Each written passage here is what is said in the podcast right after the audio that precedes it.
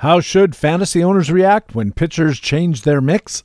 I'll ask Jason Collette from RotoWire and the Sleeper and the Bust podcast next on Baseball HQ Radio.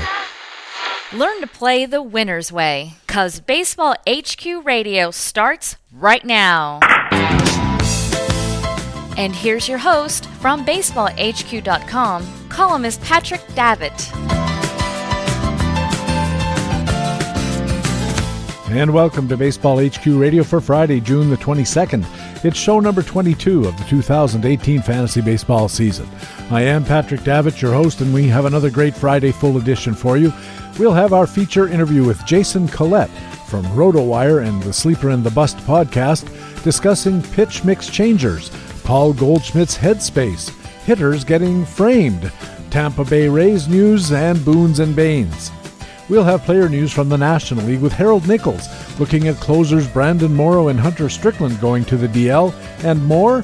And from the American League, Jock Thompson looks at bad news for Dustin Pedroia, good news for Andrew Cashner, and more. We'll also have commentaries from the expert analysts at BaseballHQ.com, the best fantasy baseball website in the business. In the Minor League Minute, Baseball HQ Minor Leagues analyst Rob Gordon reports on Houston right handed pitching prospect Forrest Whitley. In our frequent flyer commentary, Baseball HQ analyst Alex Becky looks at Detroit starting pitcher Alex Faedo. And in our pitcher matchup segment, Baseball HQ analyst Greg Fishwick looks at Arizona right-hander Zach Greinke in Pittsburgh to face right-hander Jameson Taillon, as well as other weekend matchups. Later in the show, I'll have our weekly Talk with Todd, asking Todd Zola about catching situations with non-contending teams in the American League. And finally, in Master Notes, I'll be talking about unlucky starting pitchers. It's another big Friday full edition. Thanks for joining us at Baseball HQ Radio. Hey, what do you say? Like there's not enough injury trouble in baseball, now we get a guy breaking his own hand punching a door, and another guy wrenching his back putting on his pants. We gotta talk some baseball.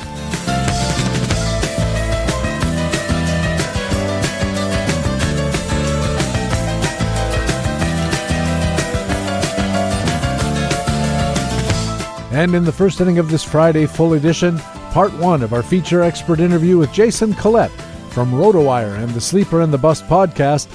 Jason, welcome back to Baseball HQ Radio. It's been a while. It has been, but thanks for having me back. I always enjoy my appearances. You were the top bidder in Tout AL for the week. You splashed out 80 units for Jabari Blash of the Angels.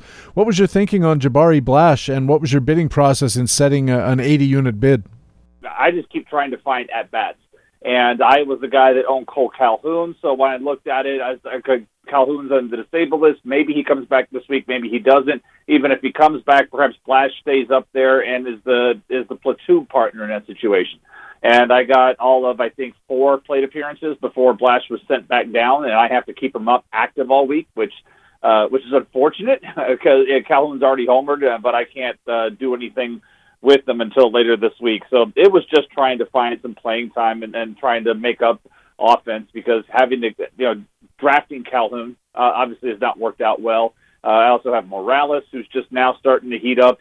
Uh, you know, Brandon Drury, seven dollars speculation. Even though he is just destroying AAA baseball, there's no room for him on the Yankees right now, so he's staying down in AAA. So right, right there, that's about I think thirty four dollars of my draft day uh, that's doing nothing for my roster, uh, and that kind of explains where I'm at. I, I'm my, right now. The fact that I'm banking on Isiah uh, uh, Kiner-Falefa um, getting his catcher eligibility now uh, off my bench, that's going to be a big thing for me, and that kind of sums up my tout war season so far. You know, a, a, different catcher sort of situation sums up my terrible tout war season as well. I was actually uh, waiting for Russell Martin to get some position eligibility somewhere else so that I could draft a catcher who wasn't going to play so I could put Russell Martin somewhere in my lineup to replace another guy who wasn't playing or was playing so awfully. And Russell Martin, of course, not exactly setting the world on fire either. You also acquired left handed reliever Jose Alvarez of the Angels. What was your thinking on him? But really, for him, it's just a matter of watching him pitch of late, and I like how he's being brought into leverage situations uh, and missing bats. And really, when it comes down, one of the things I needed to do uh, was give myself some options because I had because of uh, trying to catch a bat. I had cut some pitchers, and I had no pitching bench, and so Alex Cobb, I had to get him out of my lineup. um, because he was a guy that I was trying to spot start. But then when I made a trade, I traded Garrett Richards, and then uh, no, not Garrett Richards. I traded uh, uh, Jake Junis. And then I had then when Garrett Richards went down, I had to put Alex Cobb back in my lineup, and then that had to go. So I had to find a reliever that was doing some things that I had watched Alvarado pitch uh, or Alvarez pitch and, and liked them. So I I picked them up, and I'm going that route right now. Have you made a couple of trades this year? It's been a busier year than I remember in the uh, AL Tout League. I've made the Jake Junis trade for Jed Lowrie, and I think that may be the only one I've done. I don't recall doing a second one, but that may be the only one. That was a couple of weeks ago. Well, I'll be in touch. no problem. No problem. Uh, I uh, hopefully we've got some. Uh, uh, you know, Willy Adames was able to get back in my lineup, so I, I, I'm uh, I have some needs, and really it's offense. Yeah, I have some. Uh, my plan is to trade power for speed. So if you've got any uh, ideas on that, uh, feel free to email me. I'll feel free to email you. Uh, let's move on to your uh, Collette Calls column at RotoWire. You had a really good column just the other day about how some pitchers said before the season that they would be changing their pitch mixes, and you pointed out that sometimes they say they're going to do that and then they don't actually do it, whether because it was just hype or because they tried to do it and it wasn't working for them and you also wondered if it was going to be effective. And we'll talk to, about specific pitchers in a second. But first, what made you decide to look into this whole angle? Well, I've been uh, tracking new pitches now four or five years.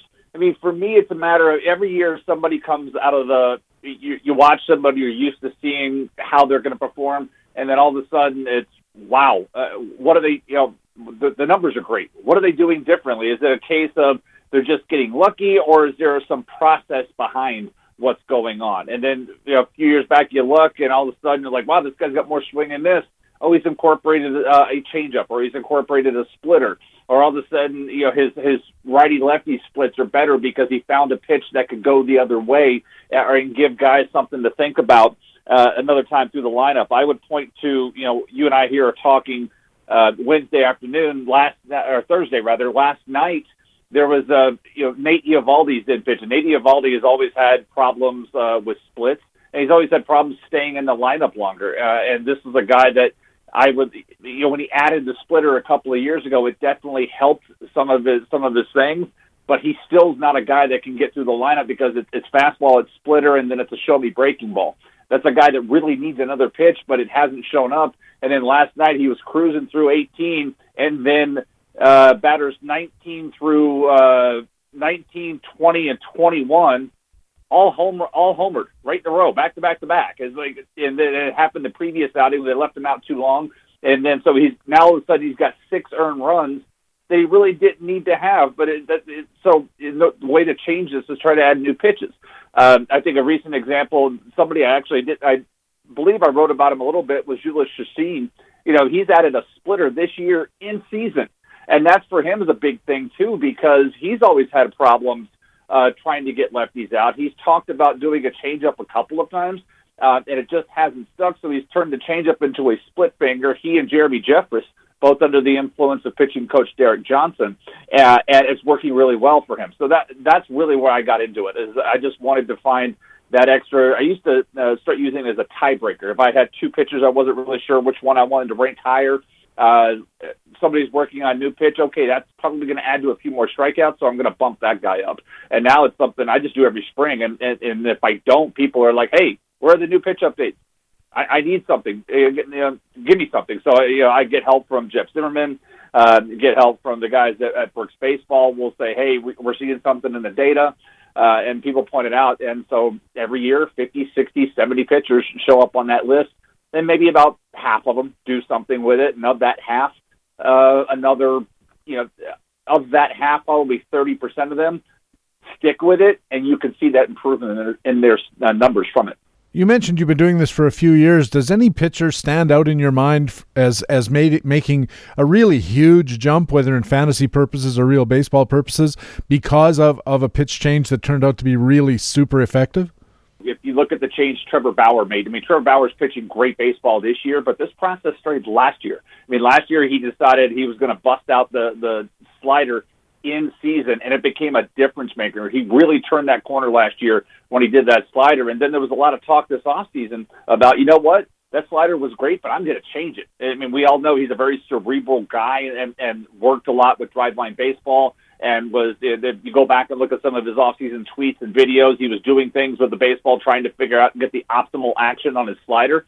And then you see how he's pitching this year, and you so all that hard work is paying off for him. Uh, and again, what I mentioned earlier with Chacín, guys that are adding pitches in season, when they do something like this, it could change the course of the, of the way things are going uh, for mid season. So uh, I think Bauer's the most recent great example of here's something new. And, then Jeremy Jeffress, as well as I mentioned earlier, the splitter. I mean, he's become a uh, an amazing reliever. Uh, Josh Hader gets all the attention uh, there, but Jeremy Jeffress has been pitching all star quality baseball. As a general rule, how long do you think it takes for a pitcher to master the new pitcher? And maybe not master is saying too much about it, but for a pitcher to get enough command of it that it becomes a useful addition to his arsenal. And is that a is that a common thing? Or uh, you mentioned some percentages about how often it fails, but uh, how long does it take for it to, to really take place and become part of the arsenal that we can trust as fantasy owners? it takes a while. I mean, if we think back to uh, Chris Archer, Chris Archer's been toying with a changeup for years, uh, and then he'll throw one in the game, hang it, it gets banged out of the park, and then you don't see that pitch again for three outings. Right this year, he's actually throwing it a little more and is stuck with it. But this has been a, a, a something that's plagued him since his days as a prospect, where people are like, is he going to be a starter or a closer? Because he's got two good pitches, but no nothing off speed, and his command wavers. Uh, so it's something he has stuck with and now it's finally starting to show some fruits. But often, if guys struggle out of the gate with it, it's gone. I mean, they'll, they'll talk about it in spring training and they'll use it in spring training, but if they come into April, use it, and it gets banged around, it's, it's Dunsville. I think you know a lot of people. Uh, this happens on the hitting side of things too. A lot of people will look at last year and you look at you know uh, Yonder Alonso and Justin Smoak and Logan Morrison, how they changed their fortunes with launch angle and what have you. But Logan Morrison actually tried to do this in 2016, and he got off to such a horrendous start at six for 60 that he scrapped it and went back to his old way of doing things. And he put up his traditional slash line of like 240 and slugging a 410 and, and, and whatnot. Then in 17, he spent uh, in the off season, he spent more time working on things, and then he had his huge year last year that was able to get him a contract uh, here with the Twins this year. So it's just a matter of sometimes they'll start it and get rid of it, and, and they'll come back to it. A, a recent story I saw with um, uh, Pirates, somebody had a new pitch. Somebody was talking about a new pitch the other day. Um, I think it was Musgrove. Somebody had a new pitch and they were talking about it, uh, and it was actually something they talked about last year and ended up not sticking with it. So now it's popping up this year. And so we're looking at it as a new pitch for this year when in fact they were they, they talked about it last year, tried it, didn't like it, and then came back to it this year. One of the pitchers you did mention as having walked the talk uh, his preseason was Lance McCullers of Houston, who said he was planning to reemphasize his changeup. Uh, I take it that he did do that. What happened with the pitch? Yeah, he did. He actually he was throwing a hard changeup, so he slowed it down. If we think of changeups, as all the ones we see in our head, it's it, it's the the fade action on that. Well, the harder you throw that pitch, uh, it doesn't have as much time to fade. And so with him, what he recognized last year is he was throwing it too hard, and there wasn't enough separation uh, for the pitch. A lot of talk you know, with the with pitch tunneling and how pitches all look the same, a certain distance from release point towards the plate, and then they start tumbling off. Well, if it with that hard changeup, if you throw it too hard, it doesn't have that much separation. So for him, he slowed it down. He didn't slow his arm speed down. He just really did some things with with grip, and he's now he's getting more fade off that pitch. So it comes out of the same tunnel as that fastball, and then it starts diving. And you're seeing some ugly swings this year when you watch him pitch.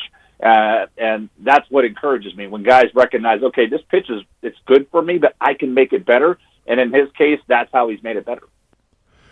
On the flip side, uh, Julio Teheran of Atlanta promised to revise his slider. He said he wanted to change his grip because he wanted to get more bite on the pitch, a little more uh, downward movement in particular. How did that work out?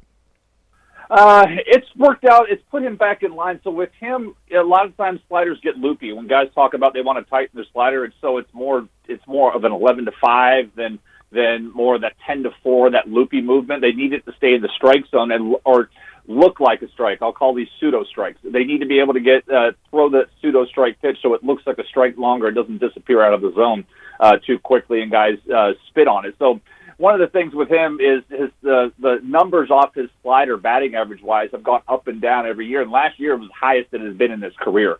Uh, so when we look at some of the struggles last year, we know Julio Teheran struggles to pitch at home. Uh, that's always been one of the things. But he's been well done well on the road. But last year.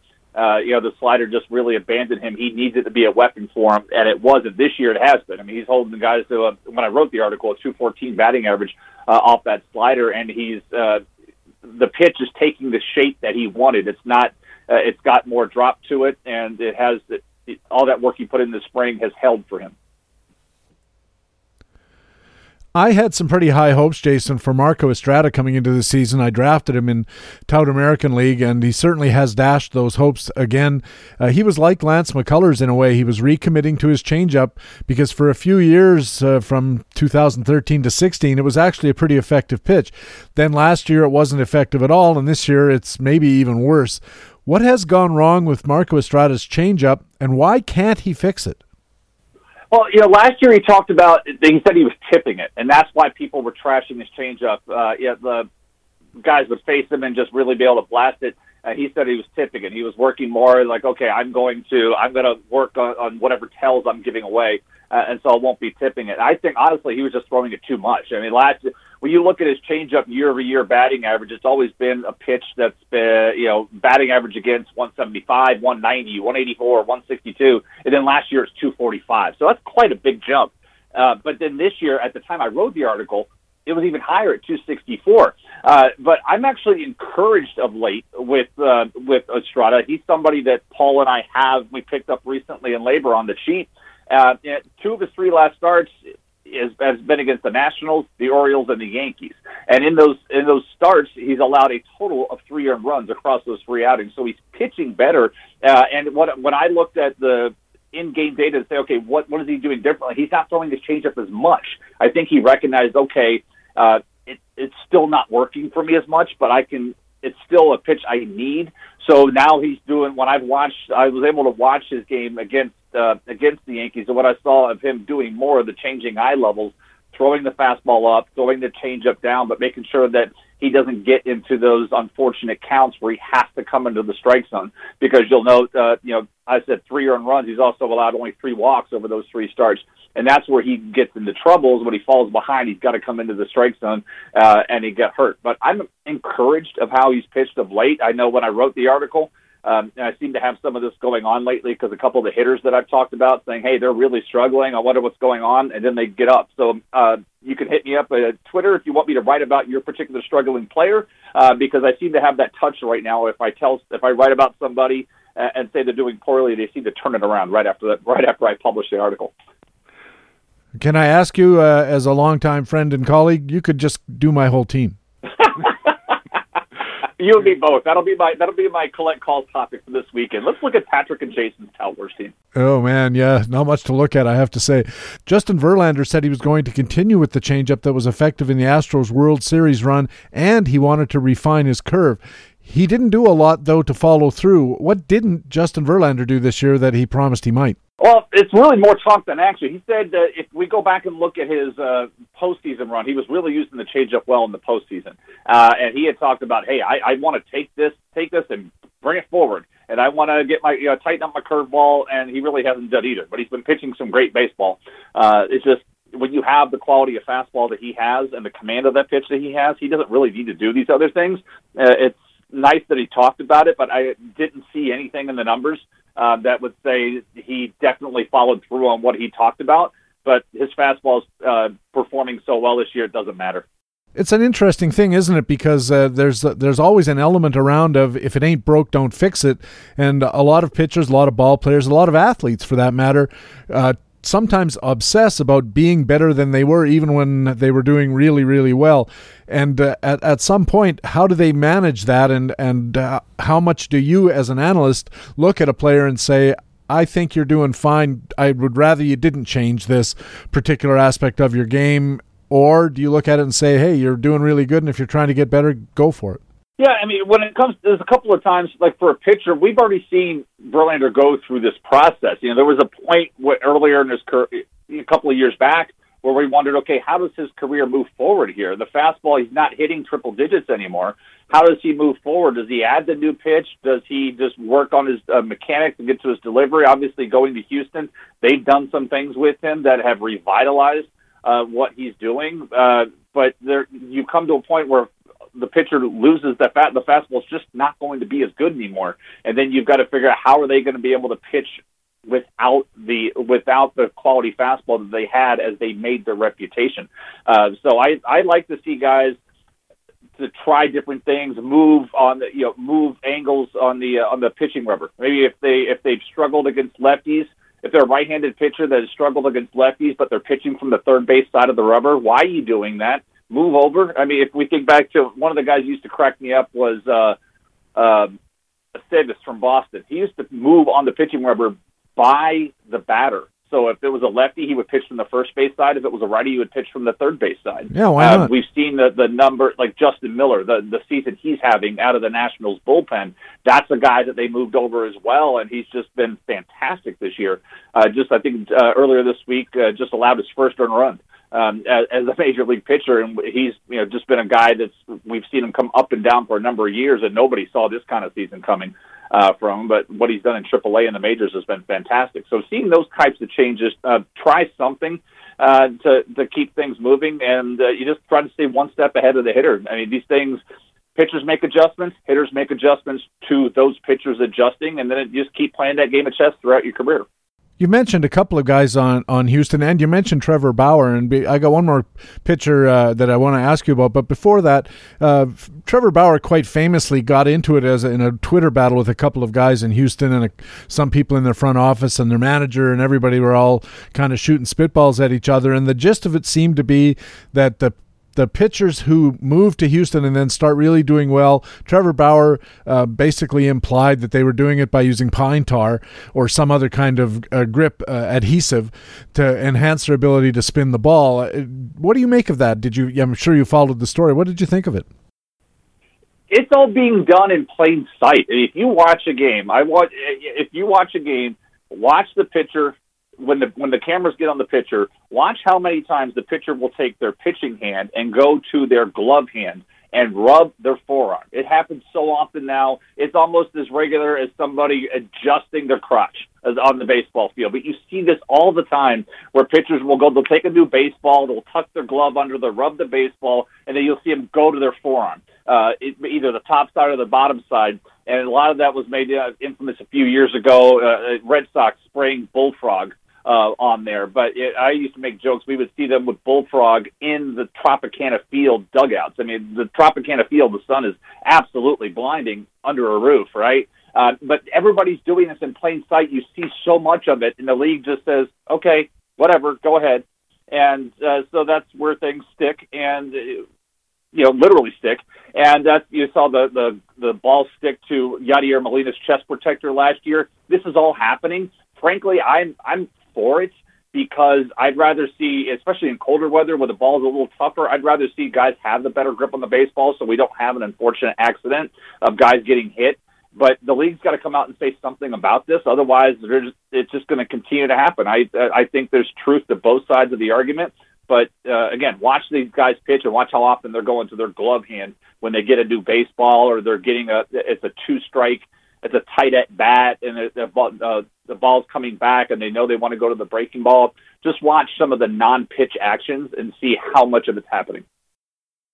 That was the kind of the, the point that I reached when I was thinking about this. Is uh, in reading about more of it once I saw the the uh, argument breakout. I looked into it and it seemed pretty much common knowledge that everybody pretty much is doing it, or a lot of guys are doing it because they uh, realize some benefit. So I kind of wondered to myself, why is Trevor Bauer making such a big thing out of something that everybody knows is going on? And why are the Astros pitchers responding as though it's not going on when everybody knows it's going on? It's like the, you know, it's like having an argument, you and I having an argument about whether the sun rose and, and whether it should have. You know, it it just seems sort of foolish and pointless at this uh, at this juncture, doesn't it? it's kind of like everything else in society. Everybody has to take a side to something of late. Uh, consensus yeah. is, is one of those rare things I mean, to me, I just would have if I'm an Astros pitcher, I just tune out and be like, okay, whatever. I'm. I would just keep. Re, I would just keep replying with pictures of a ring and be like, hey, you like this thing? Yeah. Here, like this, uh, and just keep pointing to the scoreboard. Uh, I, I wouldn't get in this fight, but again, everybody. This is why you don't see. I'm waiting. Uh, there was a couple of years ago in a game where uh, Davey Johnson asked the umpire to go check uh, Joel Peralta when he came in for a tight relief appearance when Tampa Bay was facing the Nationals, and sure enough, uh, Peralta had pine tar on his hat or something. The reason why he knew that is because Peralta had pitched for the Nationals and the Nationals they knew he was doing this, right? But on the other side of the equation, okay, we're going to call him out. But that's really the last time I've seen a manager come out and do something that everybody knew was going, everybody knew was happening. We haven't seen a manager come out uh, and say, "Hey, you know, go check him. He's got something on his forearm," because every pitcher has got something on their forearm right now. And finally, Cole Hamels said before the season he was going to adopt, and I'm quoting here, a Kershaw like slider. And I guess if you're going to adopt any new pitch, a Kershaw like slider is a good place to start. But what does Kershaw like slider mean, and how well did Cole Hamels do in adopting it? He's having a pretty good year. Yeah, I mean he's using he's actually using the pitch. He's never thrown a slider before, and so like I mentioned earlier about pitch tunneling, the slider's really playing well off his fastball. He's only using the pitch about five percent of the time, but it's something new. And early on, it, it was it was helping. He was getting strikeouts because you, you get accustomed. Batters are get accustomed. Okay, I've faced like Cole Hamels thirty times in my career. I know it's going to be a fastball, breaking ball, or a changeup. Oh wow, what is that? That's a slider uh, but it looked just like a fastball coming out of his hand for a while. Uh, and so that's really been the success he's had. This is where I think that the next round of, of new pitch stuff is really going to come into play. Um, is is guys looking for pitches that pair well with what they have. Uh, uh sometimes we'll see guys talking about, "Hey, I'm changing my changeup from a two-seam changeup to a four-seam changeup." Well, it makes sense if they throw a four-seam fastball. Why would you change your changeup grip to something else so that immediately the batter's going to be able to pick up some of that stuff. So you, I think this, in this case, this really pairs well uh, with his fastball, and it's just a, a the same tunnel. And by the time the batter decides, okay, it's fastball, it's slider, uh, if they guess wrong, they're going to get either missed contact or poor contact. And this is an example of a veteran extending his career because I really didn't want any part of Hamels uh, coming into the season. I didn't like what I saw, but you know I'm regretting not buying him on the cheap, uh, especially how he would have helped my team early on in the season. You're listening to Baseball HQ Radio. Patrick Davitt with Jason Collette from RotoWire and the Sleeper and the Bust podcast. And Jason, a while back in your Collette Calls column, you looked at the well publicized problems Paul Goldschmidt was having. Uh, he was, I think, a $1 5 by 5 season up to that point. And your hypothesis was that the humidor had gotten into Goldschmidt's head. First, what did you mean by that? Yeah, this was, actually came from a conversation. I had been out in California on a business trip and had sat down with Jeff Erickson and had some lunch, and we were talking about this uh, at the very topic two days before I wrote this article. And we we're looking at like why is he having such a hard time hitting there? So I wanted to go in and dive into the numbers. And one of the things I noticed about him at that point was he was not pulling the baseball at home. We looked at to see what he was doing with fastballs uh, and he everything he was hitting was to the opposite field. Now, if you're talking a, a humidified Chase Field, ball's not going to travel much. And I know Goldschmidt's got power to all fields, but there was a glaring absence of pulled fastballs and everything. And in in the past, you know, historically, he's hit the ball well up the middle. Gap. He's been a lot of his stuff has been gap to gap. There, he's uh, excellent power to center field but an overwhelming amount of his batted balls off fastballs were going to right field, and that was, I think, that's why I looked at it and said, okay, why are you going to change your approach? You've been so successful for so long in this manner. What's what's causing this? Um, and honestly, uh, of late, I know I made this joke earlier that I write about somebody and he and he gets better because the same thing happened with Marcell Ozuna of late. Uh, the Goldschmidt is uh, by the numbers doing better, and he's actually pulled a few fastballs. When we look at uh, over the last month and looking how he's done at home, we do have uh, we're actually seeing dots on the spray chart of fastballs being hit to the pull side, which is great. But the oddity for when I look at it, uh, it's all home runs or singles. There's no doubles, there's no triples. He's got four home runs over the last month off fastballs, two to left, two to right, and everything else is singles in the outfield. There's no doubles or triples. So I'm trying to make sense it all. I don't think he's out of the woods. It's a nice run of late, uh, but I don't think he's out of the woods either. I noticed a 35% home run per fly ball rate and 46% hit rate over the last little while as well, and that makes him look also like he's been a little bit lucky. Overall, how much confidence do you have in Paul Goldschmidt as a as a player for the balance of the year? Uh, on the on the 20 to 80 scale, I'll put it at about a, a 60. I, I can't forget what happened over the previous, you know, over the first seven weeks of the season, and I'll offset that a little bit with what he's done of late. Uh, certainly, the power is starting to show back up, but again, when it gets when I look at the the batted ball behavior off that fastball, I need to see more than what we've seen because a lot of the home runs right now have come off non fastballs. All right, Jason, this has been great so far. Uh, I'll ask you to hang tight. We'll get you back for another segment a little later in the show. No problem. Jason Collette writes for RotoWire and co hosts the Sleeper and the Bust podcast, and he'll be back a little later on in the show. Coming up next, though, our Market Watch reports on player news from the National League and the American League on Baseball HQ Radio. Well, let's see. We have on the bags. We have who's on first, what's on second. I don't know who's on third. That's what I want to find I out. I say who's on first, what's on second. I don't know who's on third. Are you the manager? Yes. You're going to be the coach too? Yes. And you know the fellow's name? Well, I should. Well, then who's on first? Yes. I mean the fellow's name. Who? The guy on first. Who? The first baseman. Who? The guy playing first. Who is on first? I'm asking you who's on first. That's the man's name. That's whose name? Yes. Well, go ahead and tell me. That's it. That's who? Yes. Look, you got a first baseman. Certainly. Who's playing first? That's right. When you pay off the first baseman every month, who gets the money? Every dollar of it. All I'm trying to find out is the fellow's name on first base. Who? The guy that gets the That's money. That's it. Who gets the money on He first does, every dollar. Sometimes his wife comes down and collects it. Who's wife? Yes. What's wrong with that? Baseball HQ Radio.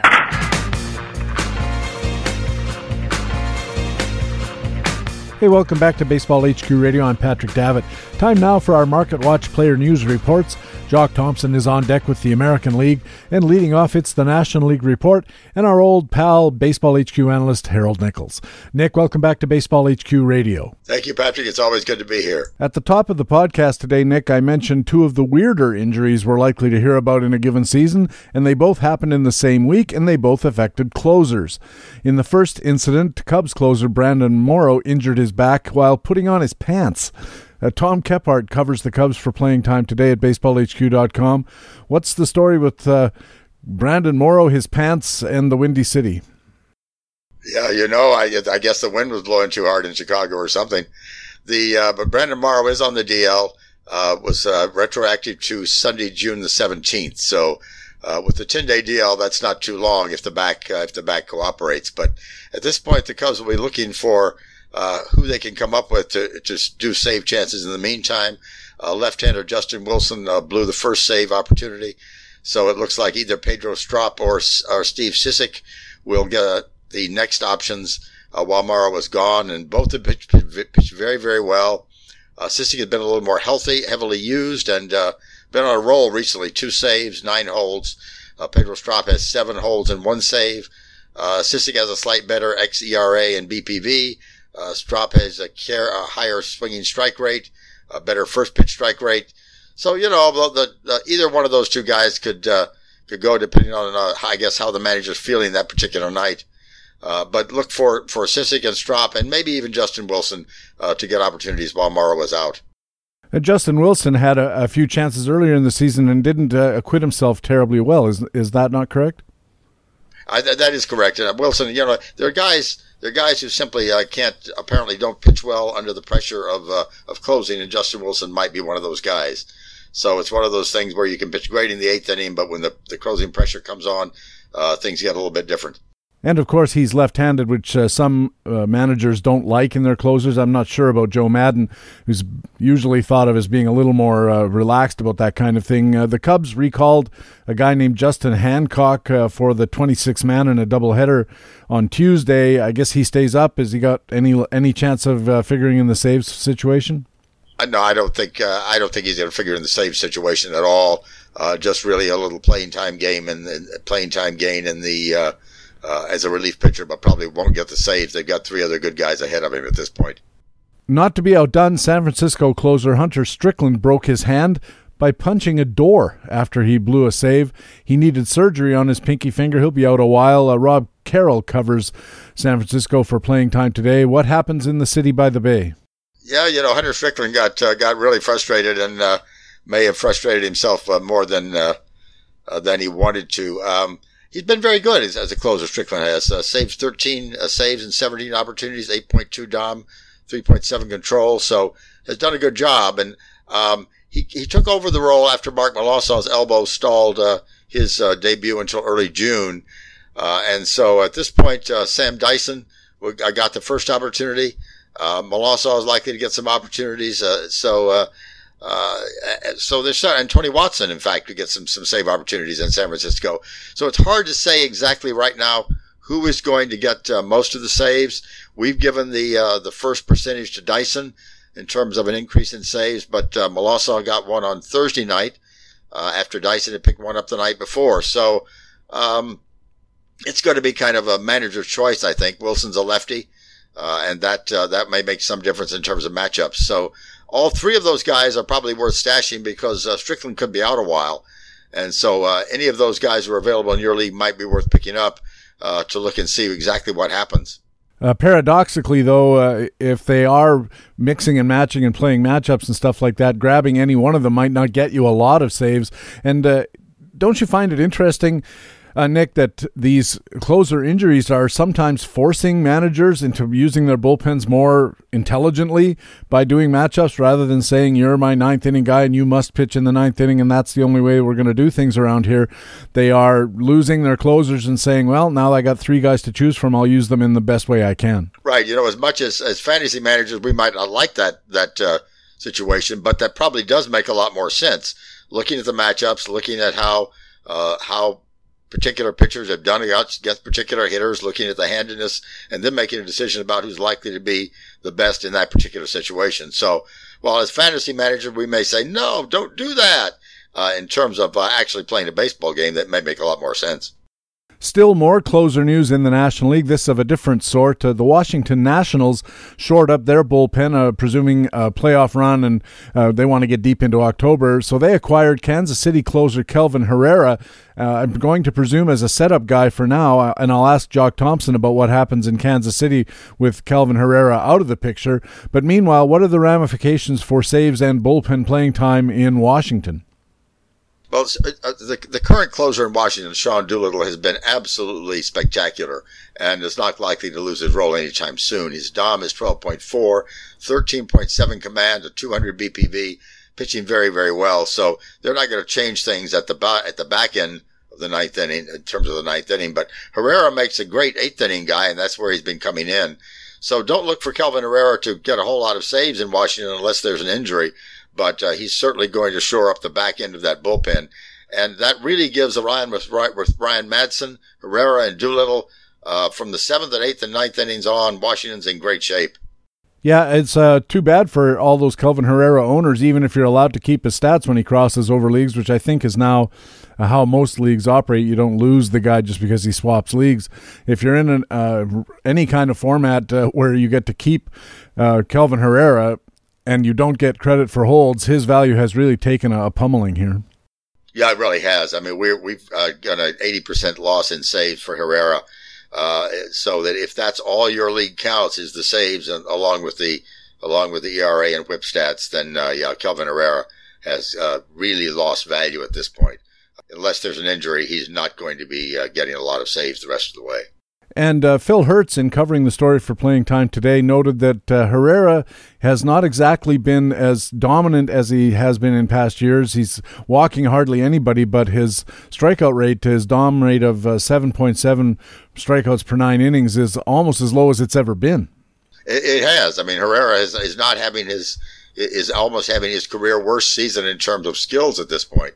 Uh, dom rate is is almost low, and uh, and, and actually, velocity is the worst of his career. Uh, still 96.4 for velocity. You can't uh, sneeze at that, but down a little bit from where he's where he normally sits. So uh, he's pitched well enough to uh, continue to close for almost any team in the majors, except perhaps Washington and a couple of others that have really steady closers. So Herrera makes a great eighth inning grab for the Nationals. And as you said, uh, you could be uh, interested in a National League only format or any place where Kelvin Herrera ends up in the free agent pool. Uh, Sean Doolittle in the past has not been the most reliable guy. He does have an injury record in the past. Yeah, that's true. And, uh, you know, if you're looking, if you're a Sean Doolittle owner, uh, backing him up with Kelvin Herrera makes a lot of sense.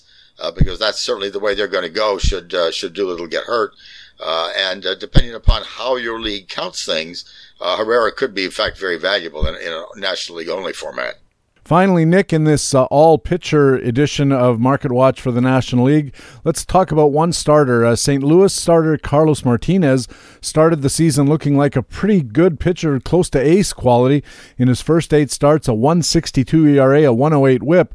Then he went on the DL, and since he came back in early June, he's really been struggling, Nick. Four starts, he's pitched five innings only once, and his ERA over those four starts, 810 with a 258 whip.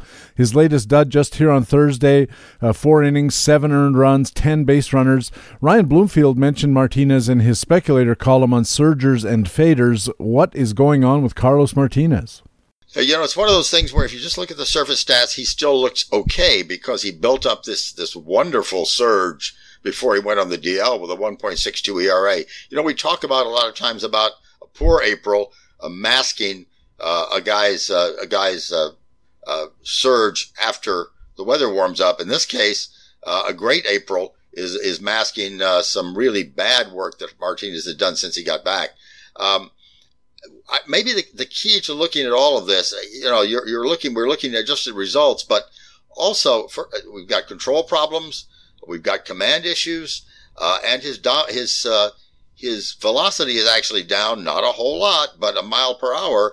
And with a guy like Martinez, that can make a difference. So you can't help but think there's got to be something wrong here. Uh, maybe he got, he came off the DL too early. Uh, maybe he's not completely healed. Uh, maybe there's something else going on that everybody's missing at this point. But certainly Carlos Martinez is not right at the moment. And you know what, Nick? I think you could make an argument that Carlos Martinez hasn't been right all year. Uh, he started the year with a really terrible outing. He walked six guys, I think it was, and and gave up uh, five earned runs or five or four earned runs against the Mets to open the season. And then uh, since that time, uh, a couple of walks, couple of walks, four walks, three walks, two walks, three walks.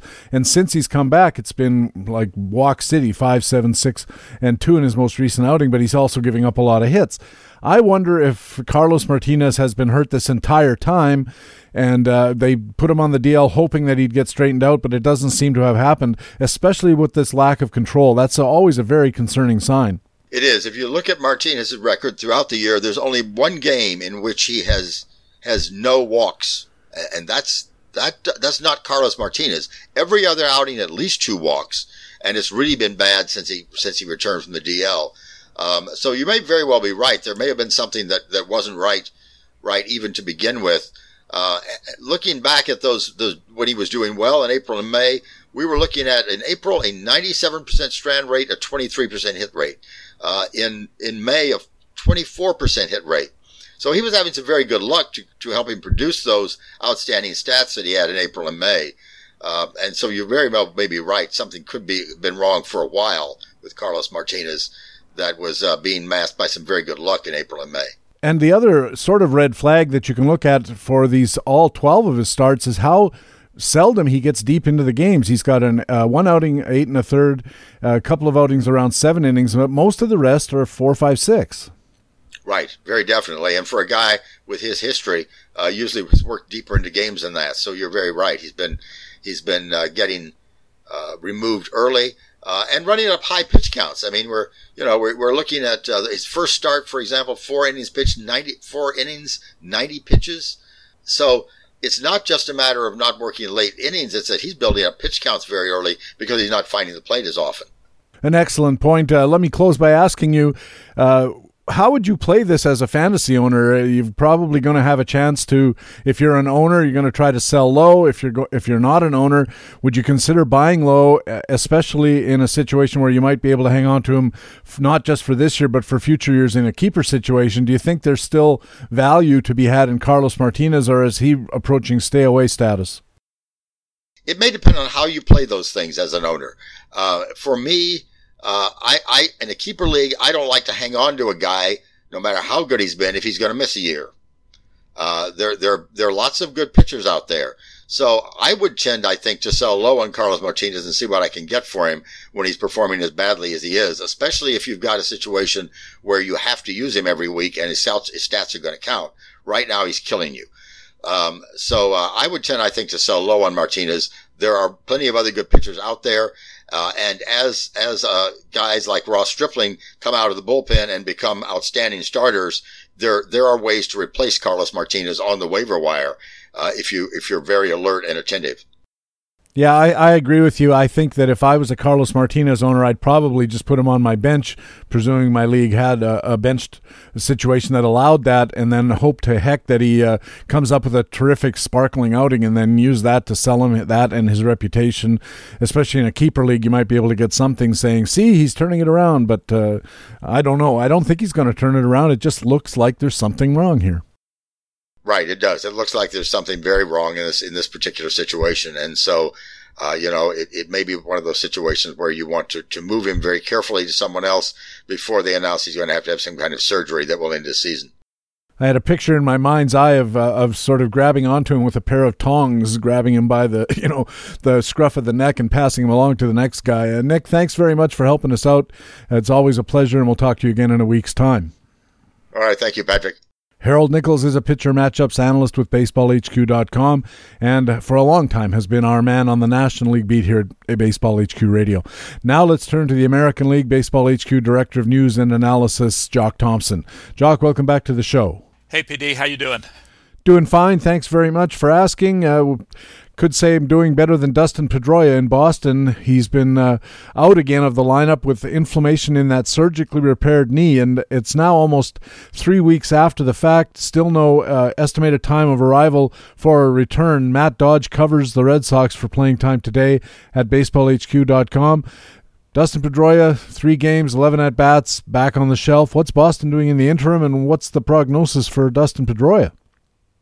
Yeah, it's it's hard to say with Pedroia. I mean, he's what? He's in his mid 30s now, and knee surgery, and now now the surgically repaired knee is suddenly on the on the fritz again. Uh, Boston's going to make this up as they go along. They've got uh, Eduardo Nunez and Brock Holt uh, playing a lot of second base. Of the two, Brock Holt is the is the has been the hottest one lately, as uh, as Matt points out in his playing time today you know, piece, and he and he walks a little more than uh, than Nunez de- does. Nunez is only hitting about 240. He's not having a great year, um, but I think they're going to, like I said, make it up as they go along and play the hot hand. Uh, we we see right now we have Nunez at 50% playing time, Brock Holt at 30. And Pedroia at 20% playing time at second base, which isn't real optimistic about his return. Yeah, uh, if actually, I would say it sounds optimistic to me that he's going to get any time at the at the rate he's going. It just seems like whatever his problems are, they just seem to be hanging on really tough. And after a certain point, when you say to yourself, "Okay, this guy had a knee problem," they do surgery and it's and it's supposed to fix it and instead he gets a different kind of knee problem with inflammation now. Instead plus he's got a bad back has had that for a long time. And like you said Boston has options at second base with Nunez with Brock Holt and maybe with a trade. I I don't know. I think giving Pedroia even 20% might be optimistic yeah, I think you're right. And if you're a fantasy owner, I mean, why why take a chance? If you think he's going to turn around now in June with knee and back problems, I mean, I've, I've got a bridge to sell you. I mean, that that just doesn't look very optimistic. I looked at the projected uh, figures for the two uh, guys we were talking about, Holt and uh, Eduardo Nunez, and uh, I like Nunez's possibilities. I know he hasn't had a great year, as you mentioned, but uh, he's got some stolen base skills. We're projecting him for 10, uh, six home runs, and sort of high 20s, low 30s in runs and RBIs and a not un, not useless 282 batting average. Uh, again, these are these are projections that are well out of line with what he's done so far. But uh, Eduardo Nunez, maybe a buy low candidate. Yeah, I, I tend to agree with you. If you're looking for upside from here, given how depressed his performance has been to date, and you're looking at recent performances, I would go with Nunez here too. Um, Brock Holt is kind of a, a creature of his hit rate most of the time, and he's been soaring a little bit now, so he's due to fall back. Um, if I were if I had to make this choice, I'd go with Nunez. Yeah, just so you know, uh, Brock Holt's projection is for a 245 batting average, uh, one homer, one steal, sort of mid teens runs and RBIs. We're not giving him a lot of playing time credit, even though he's been the hot hand. Uh, definitely Nunez looks like the guy. And like I said, he isn't playing that well, as you said as well.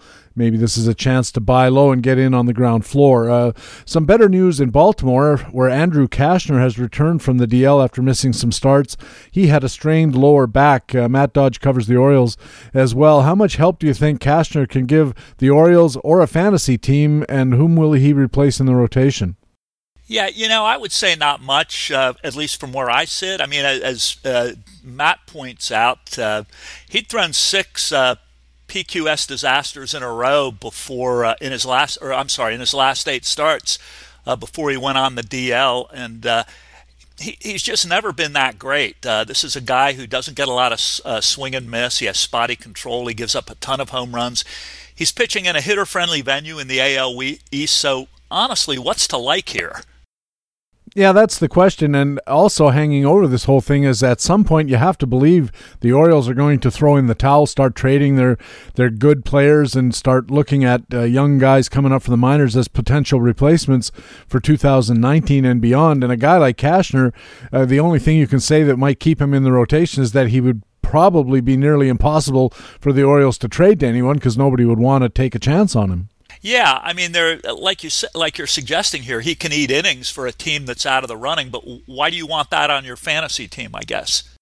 And why do you want it if you're the team out of the running? I mean, you, you can get anybody to eat innings if you don't care about the results. I, I don't think Andrew Cashner, despite his return, and of course we wish him well, but he's never been a really terrific a fantasy pitcher. I think the peak he was about twelve dollar player back in 2013. He turned a 309 ERA and a 113 WHIP, but since then it hasn't been uh, that great. And uh, some 525s, 435s for ERAs the last few years. Yeah, I don't think uh, Andrew Cashner should be on anybody's radar. That's for sure. Now I'm very curious about your take on a very peculiar situation in Houston. The defending champions are clicking on all cylinders except they can't seem to figure figure out what's going on at the end of their bullpen. Now, suddenly out of left field, so to speak, Hector Rondon is getting most of the save opportunities. Uh, and there's other candidates out there as well. You took a deep dive into this in your playing time tomorrow space covering the American League West. What is going on with the Houston bullpen? And uh, in particular, could you focus on the status of supposedly established closer Ken Giles? Yeah, you know, if, if, if you follow the, the Astros at all, or if you watched the postseason last year, you know that uh, manager A.J. Hinch uh, didn't have a lot of confidence in Giles in that postseason. He moved him out of the closer role, and uh, the same thing is kind of happening here. The problem with Giles is he gets himself into these situations, and, and what I've noticed is that it seems to be the the elite lineups of the American League, lineups like Boston and the Yankees and Cleveland, and, and he's unable to extricate himself. Um, um, it, it, it's interesting. He's he's kind of enigmatic. Uh, um, his his numbers. I'm going to take a look at them here. His his metrics are actually down a little bit this year. Um, they're still very good. He still gets big swing and miss, but his strikeouts are down. He struck out almost 12, 12 per nine innings last year. Now it's down to nine. His ERA is up to 3.53 um, expected, or I'm sorry, his ERA is up to 4.38. Expected ERA 3.53. Um, it's interesting because if you go go on a game by game, if you if you if you take a, a game by game approach to analyzing Giles, most of his runs have come in a few games against the clubs that I'm talking about, and uh, obviously his manager doesn't still doesn't feel comfortable uh, with him right now. Yeah, I I own Ken, Ken Giles in my league, and, and uh, it, it has been a case of feast and famine with him. But the problem with closers is oftentimes the entire thing depends on who has the manager's favor at a particular time. Also, we know that Houston was at least toying with the idea of doing more matching up in the later innings, and they had some other candidates in there that they could uh, throw in in the late innings. Depending on what the matchup was like, I did notice the other night though that uh, they had a, an eighth inning lead, and uh, they threw Giles out there in the eighth inning rather than the ninth, where the clip where the save situation was but the eighth inning was also where the other team's best hitters were. And so they seemed to be relying on Giles to get the important outs and then leaving Rondon to mop up with the 7 8 9 hitters or 6 7 8 hitters. And in a sort of weird backhanded way, that might have been a compliment towards Ken Giles. Yeah, yeah, you're probably right. The thing that I've noticed actually is they seem to be giving Giles the ninth inning when they have big leads. I don't know if they're trying to uh, rebuild his confidence or whatever. But the close games, the real close games in the ninth inning, they're putting in Hector Rondon. And I'll tell you something, Hector Rondon is a really good pitcher. Uh, uh, you, you might recall he saved 77 games for the Cubs between uh, 2014 and 16. Um, he had a bit of a blip when the Cubs were contending at the wrong time. The Cubs brought in Wade Davis. Uh, Rondon had had some problems a couple of years ago. He get, he gave he was started to give up a few home runs. That's changed this year. He's uh, he's back to his old self. He's got a, he owns a 1.67 ERA right now. Um, his uh, his swing and miss and 47% ground ball rate are uh, are as good as he's ever done historically. I think he could be the closer at the end of the year. Right now, it looks like it might be between him and Giles. I think that's a possibility too, but of course Hector Rondon is only one bad outing from maybe losing AJ Hinch's favor as well. And I don't know whether uh, this is something that irritates fantasy owners. I know, but I wonder if uh, maybe Hinch is playing it correctly and saying, you know, to to the extent I can, I'll play the hot hand. If Giles does well, he can go in there and, and get some saves if it's Rondon who's pitching well, he can go in there and get some saves. I don't think AJ Hinch cares that much about who's getting saves. Uh, to his credit, uh, I don't think saves matter as much as uh, leverage issues and who can do the job and, and who, who can help you win the game by matching up, as I said earlier, with the strongest part of the lineup and so forth. I think if this could be a situation where AJ Hinch is on the cutting edge to a certain degree, and that's just tough luck for everybody who's trying to figure out what's going on in the bullpen for fantasy purposes. Yeah, I think you're right. I uh, I, I think one of two things is going to happen here. They're either going to have a set closer, somebody who's really doing the job by August or September, or you're going to see them do what they did last year in the postseason, and they are pro- very likely going to go to the postseason, where they'll run any one of uh, two, three arms in and out of those eighth and ninth inning situations. And you're right, that may be exactly how he wants it. And as I said, tough luck for you if you're a Ken Giles owner or trying to figure out where the saves are in Houston, because it figures there's going to be a lot of them. They're going to win a lot of games. Yep, AJ Hinch doesn't care about your fantasy team. Nor should he. Uh, staying in the bullpen this time in Kansas City. I talked earlier with Nick uh, during our National League Market Watch coverage about the impact in that league of former Kansas City closer Kelvin Herrera being traded to Washington for a package of minor leaguers. But that still leaves Kansas City trying to figure out what they're going to do at the back end of their bullpen. Yeah, it does. And um, honestly, uh, Kansas City is one of those teams. Again, it's such a bad team. I haven't followed them that closely. Their bullpen hasn't been that good, and I'm looking at the names right now that everybody's touting to uh, to replace uh, Kelvin uh, Kelvin Herrera and Kevin McCarthy, Tim Hill, Brandon Maurer, Brad Keller. They all show up on our team playing time percent percentage grids at having a shot at saves. Um, none of these guys appear to have closer worthy skill sets, and Kansas City's so bad right now this is a situation I'd probably avoid even in start over leagues. The Royals just aren't going to win that many games, and there are better options out there on other teams. I, I think the Royals' next legitimate long term closer isn't likely to be on this current list. I understand what you're saying about that, Jock, but at the same time, we have to recognize that if the saves category in your league is particularly close, you know, if you can figure out which one of these guys is going to pick up three or four saves or, or five or six saves down the stretch, even if that's all, they only win five or six games the whole rest of the season. You want those five or six saves because, they, you know, it can make a difference between getting five points in the category or getting seven. Yeah, it's interesting, but you look at the stats, and which of these names do you think is the most likely to pick up four or five saves? I just, I just don't know right now. I'd have to say I, I, like McCarthy's chances the best so far, but uh, because I think Hill's a better pitcher, but he's the left-hander, and they don't have a lot of left-handed options if they need to play matchups in the later innings. Um, there's a guy called Trevor Oaks, I think, has has had some leverage appearances. Uh, Brandon Maurer has some closing experience. He's been injured a lot of the year. Uh, it's really hard to say. Uh, one of those situations where maybe you, you sign them all in your free agent pool and then reserve them all except for the guy who seems to be getting the ball most often. Yeah, it's it's interesting. My my take is I will probably start watching this situation now. I'm fortunate in the leagues that I'm in that my that my saves are pretty well taken care of. But uh, now you're right. I I hear what you're saying. Um, I just I look at, for example, the Kevin McCarthy, and I look at that 5.5 uh, strikeouts per nine rate, and think, okay, what happens if he has a week where batters are hitting, are making hard contact against him. And what's he going to do to my ERA and my WHIP? And, and is it worth the trouble? Yeah, I just uh, I'm at a loss here. That's an interesting point, though, because uh, Kevin McCarthy has a, a, relatively low strikeout rate, and of course, we all want that uh, higher strikeout rate because we want the strikeouts first of all, but because the tends to tie to a, a lower ERA, but not always. In Kansas City, um, of course, this is before the current regime, but Kansas City had some experience with a guy who had a strikeout rate, I think, of three point something per nine innings, and Dan Quisenberry wasn't a bad closer. No, that's a good point. That's a good point. Uh, and and when you're talking short term, and we're down now, we're down to almost just three months left in the season. Pretty much anything can happen over a over a short time frame. Lastly, the Angels, your favorite team, finally got some good news after a month of nothing but injuries. Andrelton Simmons returns to the lineup ahead of schedule. He must be pleased about that. He only missed 11 days, and I think we thought more like two to six weeks with that ankle sprain, initially declared as a grade two sprain. And uh, Cole Calhoun also back in the lineup after missing about three weeks with his oblique problem. Uh, what do those playing time situations look like in Anaheim with these two guys returning?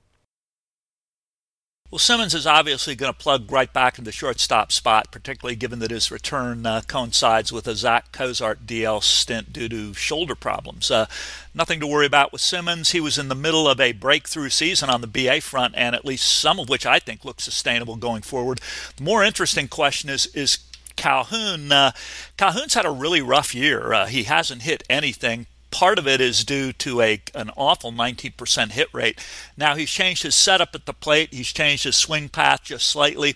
He looks a lot better coming back. He's got a hit in each of the games uh, um, that he's played. Uh, he didn't strike out at all on a brief minor league. Um, um, uh, rehab, and that was part of his problem. He was only making 70% contact. Um, the Angels better hope Calhoun improves because neither Michael, Michael Hermosillo or Jabari Blash look like an answer. Um, Chris Young, the, the backup outfielder, had been struggling all year along with Calhoun. He he got hot in the last week and a half, but now all of a sudden he's hobbling as well with, with what I think's a hammy. He may go on the DL pretty soon. Um, so Calhoun has a has a clear uh, pay, uh, path to playing time again. He'll he'll reclaim his right field job. Uh, I think he's going to be better than he was. I don't see how he could be worse. Um, the question is how much. I own Jefry Marte in my American League only. Uh, any chance that he uh, has any kind of impact between now and the end of the season? I think only only as an emergency, at least in the outfield. Um, I I probably like Marte more than I should, but the problem is he's as a defender out there, he's just awful, and and I don't think they would ever put him in in in a in the uh, right field spot uh, for any any extended playing time period. I was wondering about the DH slot, but uh, I think last uh, time we talked about the Angels, the expectation was that Albert Pujols would take over pretty much full time DHing to take the load off his feet, and that uh, because Shohei Ohtani is probably done for the year, uh, would there be any playing time for anybody at first base then? Yeah, I mean that's a real good question. They can't put Pujols out there at first base uh, every day. Um, I think um, I, I, think Marte could get some time at first base. A lot of it depends on what uh, Jose Miguel Fernandez does, the Cuban import who uh, who has called up and actually been pretty good uh, early on. He hasn't hit for much power, but he's hit 276 uh, in 29 plate appearances so far. He does have a little pop, I, and he's a left-handed bat, so I think the Angels want to see what he does as well. So it's still a little bit tight for Marte at the uh, at the infield corners and DH as well. Last time I watched an Angels game, they were beating the uh, Toronto Blue Jays. Uh, Justin Anderson got the save. Uh, we could talk about the bullpen in, in Los Angeles as well because it seems to be in flux. But uh, Luis Valbuena hit a home run. Uh, where does Luis Valbuena fit in with all of these adjustments? Well, Valbuena's biggest problem is, I think right now, if I'm not mistaken, and I would have to look, he has eight home runs for the year. He's had two two home run games. So that tells you that his power has been very inconsistent and few and far between. He's only hitting about 220. Um, he's in the final year of a contract. He's still a decent defender, but boy, the, the holes in his swing, his poor batting average, and his inconsistent power. I honestly think that uh, Valbuena is a better candidate to be uh, DFA'd sometime uh, in in July or August than uh, than a candidate for more playing time than he has now. Okay, in 30 seconds or less, uh, who's getting the saves? Oh, Blake Parker. Hasn't looked that sharp the last couple of games. No, um, he hasn't. He goes up and down, and his his is more opportunity. But he's not as he's not as wild as Justin Anderson is. Uh, um, the last game Parker pitched, uh, he pitched two innings. I think he struck out four hitters. He gave up a two-run homer. I, I think the two-run homer was in his second inning. Uh, um, the problem right now that Mike Scioscia has is he's, he's using these guys in all kinds of different roles right now, and he's overusing some of them, and I think that might have uh, contributed to to um, some of Parker's issues. But you're right; he's he's kind of a volatile guy. He's up and down. I still think he's probably the Angels' best option. All right, Jock. Thanks very much for helping us out. We especially appreciate the uh, home team take on the uh, Los Angeles Angels, and we'll catch up with you again next week. Okay, PD. See you. Jock Thompson is Baseball HQ's Director of News and Analysis, and he writes regularly for the site. And of course, he's our man on the American League beat for Baseball HQ Radio. When we return our Baseball HQ commentaries, we have the Minor League Minute, frequent flyer, and pitcher matchups all coming up on Baseball HQ Radio. But right now, time in the show, and I get to let you know about some of the great content that lets us say with confidence that BaseballHQ.com is the best fantasy baseball website in the business. In our Facts and Fluke Spotlight, analyst Ryan Bloomfield. You remember Ryan, he used to be on this show. He takes a deep dive look at Reds third baseman Eugenio Suarez. In From A to Zinkie, columnist Fred Zinkie evaluates some of this season's late round surprises, including Nick Markakis and Tyler Skaggs, among many others. And in Playing Time Tomorrow, analyst Brandon Kruse looks at the American League Central, including a possible six man rotation in Detroit, the return of Adalberto Mondesi to Kansas City, some rotation changes in Minnesota with the pending return of Ervin Santana, and more. And those are just three articles among literally dozens, just a small sampling of all the great content you'll find at baseballhq.com all the time, and why we call our site the best fantasy baseball website in the business.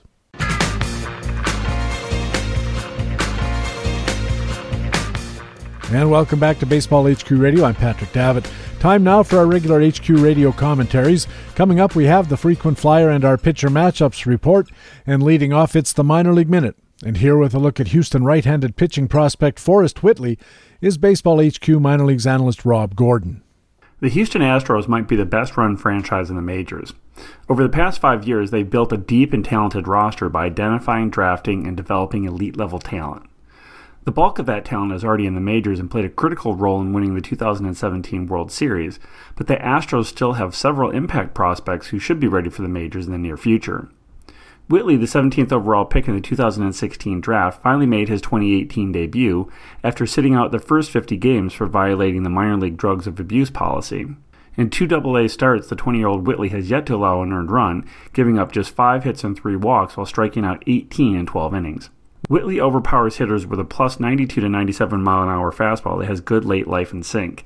He backs up the heater with a plus 12 to 6 curveball, a slider, and a changeup that has good late fade but needs to be more consistent. Not only does Whitley have a plus 4 pitch mix, but fantasy owners should be salivating over his career 13.6 dominance rate and 1.18 whip.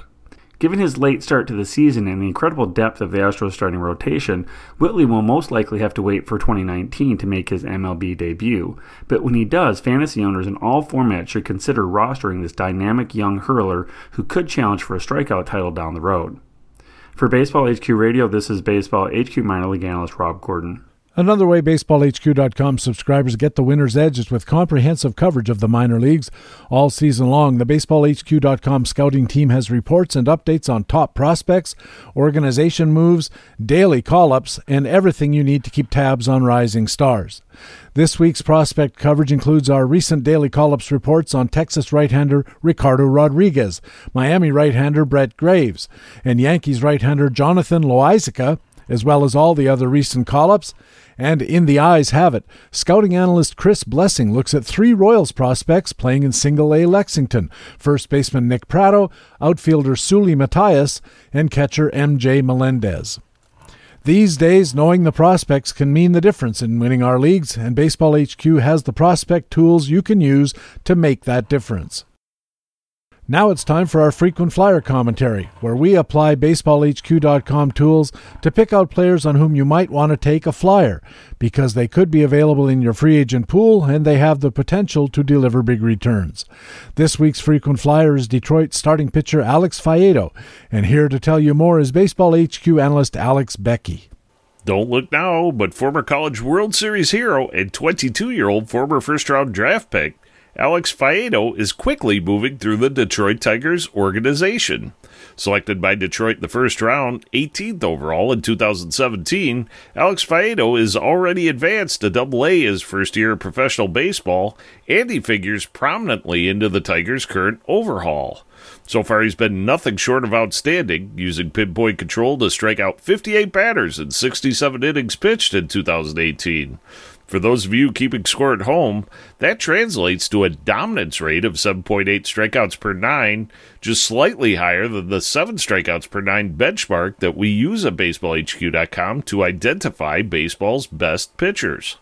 Of course, it might be too early to discuss Alex Faedo's inclusion in that category, since his 13 professional starts represent a very, very small sample size. That's why Alex Faedo, like all of our frequent flyers, should be considered to be a long shot, who may be worth a flyer if he is still available in your league. Nevertheless, producing a 309 ERA and exhibiting excellent control to the tune of a 2 walks per game equivalent, falling slightly below our control ratio expectations of 2.8 walks per game or less, is really, really good. Plus, let's not forget that Alex Faedo is developing quite an arsenal. With a fastball that can touch high 90s, as shown in last year's College World Series, where Alex Faedo was named as the most outstanding College World Series player for 2017, along with a plus slider and a decent changeup. Alex Faedo appears to be poised for eventual success at the big league level. But first, he'll have to earn his Tiger stripes at Double A Erie. In what may become somewhat of an eerie coincidence, Alex Faedo's high 90s fastball from 2017 appears to have vanished in 2018. Maybe he's just working on developing his secondary offerings. Maybe he was just amped up by pitching for the Florida Gators in the College World Series. Maybe it's nothing to worry about. Tigers GM Al Avila, quoted recently in the Detroit Free Press, said that although he can't explain why Alex Faedo's fastball velocity has dropped, he's not concerned. The reason I say we're not concerned, Avila explained, is because he's got his full arsenal of pitches. He's not walking guys, he's pitching as he's always pitched. When the velocity does come back, it will make him even more effective, according to Avila that pinpoint control and that slider and the way he pitches, that's what makes him a real good pitcher. That's also what makes Alex Faedo a real good frequent flyer for this week. For Baseball HQ Radio, I'm Alex Beckey of BaseballHQ.com. Baseball HQ analyst Alex Beckey has our frequent flyer comment here on Baseball HQ Radio every week. Now it's time for pitcher matchups. The matchups are rated on a scale centered on zero with starts higher than plus 0.5 rated as strong starts, starts rated at minus 0.51 or worse rated weak starts, and those in between considered judgment calls. Here with a scan of Arizona right-hander Zack Greinke in Pittsburgh to face right-hander Jameson Taillon, as well as other weekend matchups, is Baseball HQ analyst Greg Fishwick. Our streak stays alive this weekend as our marquee matchup is again the only one in which both starting pitchers have matchup ratings in the strong start range of 0.5 or above. The game is on Sunday in Pittsburgh's pitcher friendly PNC Park. The Pirates put 26 year old right hander Jameson Taillon on the hill with a matchup rating of 054. The visiting Arizona Diamondbacks counter with 34 year old right hander Zack Greinke, who has a matchup rating of 102. The D backs remain atop the National League West Division standings with a run differential of plus 47, sixth in the National League, and ninth in the majors. They are seven games above 500 overall and all even on the road. Against teams below 500, the Snakes have won eight more games than they've lost. The Bucks' run differential of plus two is 15th in MLB and 9th in the National League. In the National League Central, Pittsburgh is in fourth place at one game under 500. At home, the Pirates are four games over 500. Versus teams at or above 500, they are below 500 by 10 games. Advantage Arizona. In his June 16 analysis, BaseballHQ.com pitcher buyer's guide guru Stephen Nickrand noted that Taillon is, quote, one split away from converting his rotation anchor upside into results, unquote. When facing right handed hitters, Taillon has a BPV or base performance value of 183. Against left handed hitters, Taillon has a BPV of only 26, 157 points lower than versus right handed hitters. With up to six left handed hitters in its starting lineup, that gives Arizona another advantage.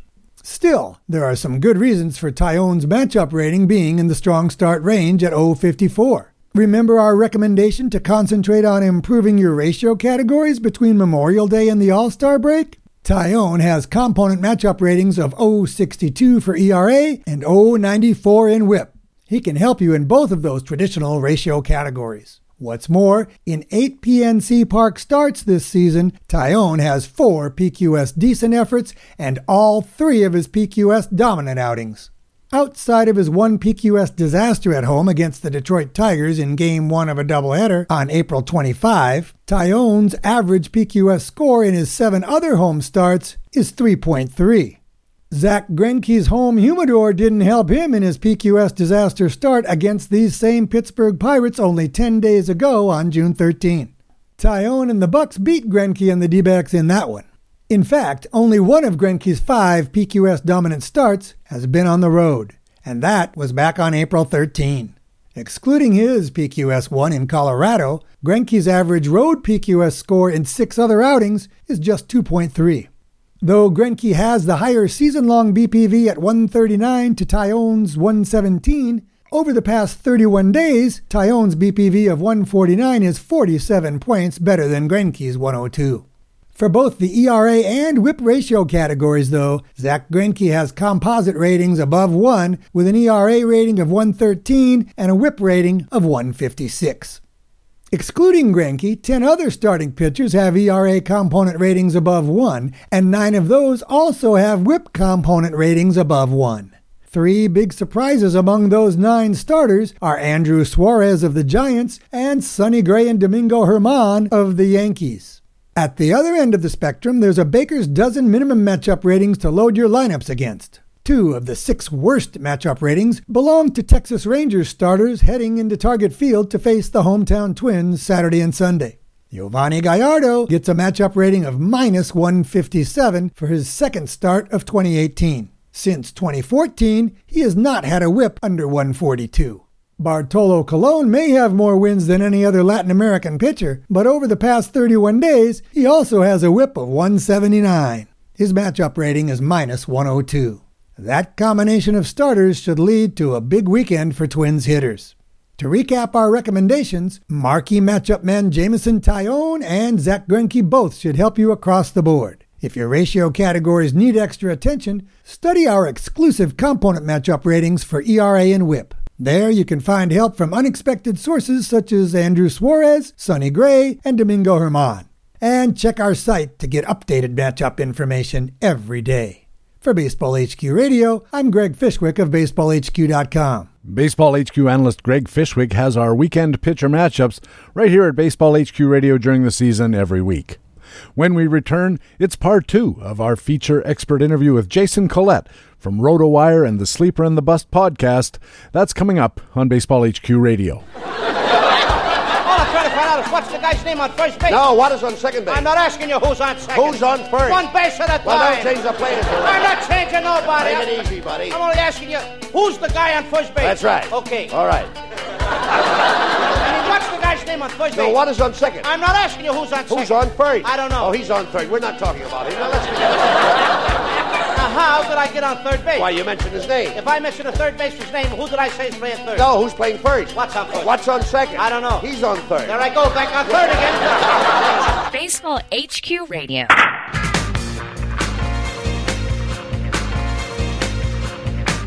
Hey, welcome back to Baseball HQ Radio. I'm Patrick Davitt. Time now for part two of our feature expert interview with Jason Collette from RotoWire and the Sleeper and the Bust podcast. Jason, welcome back. Thanks, man. You wrote in your Collette Calls column about how Aaron Judge is being victimized by catcher framing of pitches. What's your evidence for that assertion? So one of the things, know, often when we see on Twitter, we see fans react to things, and and there was a particular uh, one of the Yankee writers. Uh, I, I'll just say her first name is Stacy because I, I I cannot properly pronounce her last name. I'll brutalize, so I'm just going to say Stacy. She always said, "I'm tired of watching Aaron Judge get bad strike calls," and so I saw it enough where I was like, "I got to go look at this and see what's going on." And sure enough, he was leading the league in strikes looking above average on pitches that were outside of the rulebook strike zone. So I go into the, the, the TruMedia data and look and say, okay, show me how many pitches that Aaron Judge or anybody else is having called strikes on them that are outside the rulebook strike zone. And he was number one on the list. Uh, Matt Olson was number two. And when I pull the data as of today, Aaron Judge is still number one. Ironically, the guy we just talked about, Paul Goldschmidt, is now number two. But Aaron Judge is still number one, and he's got the strikes looking above average, uh, the highest score at uh, 38 strikes looking above average uh, than everybody else. So it's uh, you know, we we don't expect umpires to be perfect all the time, uh, but Aaron Judge is certainly the highest. Uh, he's getting a lot of those improper calls, and I tried to figure out like why is that? I mean, we when we think of Aaron Judge, he stands with that open stance as he starts out. He's so tall, and he stands back away from the plate, and then he strides in as he goes for the baseball. And I'm wondering because he stands with that open stance because as I look at the pitches that he's getting called for strikes against him that are outside the zone, there were pitches both inside and outside and down, not nothing up. That's what, I, what my my original thought was. Okay, because he's tall, he's getting victimized up, but he's not getting victimized on the high strike. It's in, it's out, it is down. Uh, the down part, I don't know what you could do about it. pitcher and catcher framing. It's just really good these days. But for a righty of his size to be victimized on pitches on the inside part of the plate, I think that's part of it. Part of that is just the way his open stance is because it just presents that nice big frame for the umpire to look at. Uh, I don't know if it's curable uh, because, like I said, he's still he's still in the lead here, but. Um, as well as Aaron Judge is doing, uh, he's uh, definitely not getting favors from the umpires. Well, you did note the Judge at the time, Matt Olson was in second place. You mentioned Paul Goldschmidt. He's these are all pretty tall guys. Uh, Goldschmidt, I think, goes six three. Uh, Judge is six six or six seven, something like that. Olson's a pretty big cat as well. Could it be that the umpires, because the batters are so tall, and the umpire is a relatively um, locked in position wise in, in his crouch? Could it be that he's inferring that a ball down in the strike zone is a strike because that it always is a strike even though for a tall guy it's below his knees. For an average sized guy it isn't and he can't actually see the bottom of the strike zone. So the umpire has to uh, rely on p- pitches he's seen over his career that kind of thing? It definitely could be. I mean, the, the funny thing was when I wrote the article, Jon Jay, who's who's no giant, uh, was had the third most uh, uh, called strikes that were uh, out of the zone against him. So that kind of blew away my theory of okay, it's it's you're tall and that's why you're being penalized. Uh, but still, uh, you know, Judge's abnormally tall. But it, it, that could definitely be an issue with the uh, with the umpires because there are some umpires. We got big catchers these days, and there are some umpires that are that are on the short side. I'm drawing a blank on. There's one particular umpire uh, who's the shortest. I think he's like five eight or five nine. So you take a tall catcher and he's squatting down, and then you've got an umpire squatting. Now, there's no way he's going to be able to see over the top down there. So uh, he's got to make his best assumptions on on some of those low strike calls. You also checked swing percentage. Uh, the theory, I guess, being that batters who take a lot of pitches in general just open themselves up to getting hosed by bad calls by umpires. How did the uh, the fact that swing percentages on guys like uh, Judge are lower than normal? How did that hypothesis hold up? Uh, didn't really hold up. I, I just, like I said, I, I tried to look through and you know, the swing rate. Some guys were high, like Judge had a swing rate of 36%, but then Jon Jay had a 47% swing rate. So there wasn't really any strong correlation there moving out to take a wider view when it comes to strike zone metrics like taking versus swinging and contact versus not. Obviously, we want guys who swing in the zone and take out of the zone, but what are the characteristics that fantasy owners need to understand about guys like Judge who are taking strikes in the zone? Uh, sometimes that comes down to count. I mean, I, I don't know if batters always have green light and 3-0 counts. That was one of the other things I looked at is, okay, is he getting these calls in 3-0? But there's not that many 3-0 auto strike calls that are going against Judge. For me, when I look at some of these batters from a fantasy perspective, I want to see the guys that are able to make the contact in the zone. And when we look, you know, you can go to the Fangraphs leaderboards and, and take a look at uh, Z contact. What's their what's their their contact rate within the strike zone? Are they struggling on those types of pitches? So when I that's one of the first things I try to go look at when I look at uh, the Goldschmidt earlier. When they're struggling, let's go look at his zone. Is he swinging and missing within the strike zone? When he has to, when he knows the strike is coming, uh, and he's swinging and missing in pitches that are coming through the strike zone. Uh, sometimes to me that points out an injury. Uh, that if a guy has a big drop down in that area, something's wrong uh, physically, and so that's what I try to look at. And then if they're uh, how they, how are they handling pitches out of the zone? Are they spitting on those, or are they expanding their zone as they're trying to press for things? Uh, which is something I saw when I looked at Marcell Ozuna as well. Uh, so those are those are the two metrics I like to look at when I'm trying to take a look at how batters, why a batter is, is doing exceedingly well or exceedingly poorly. What are the possible compensating factors for hitters when we look at them as fantasy owners who do tend to swing outside the zone. Is there anything they can do to compensate for that seeming weakness? Be fast.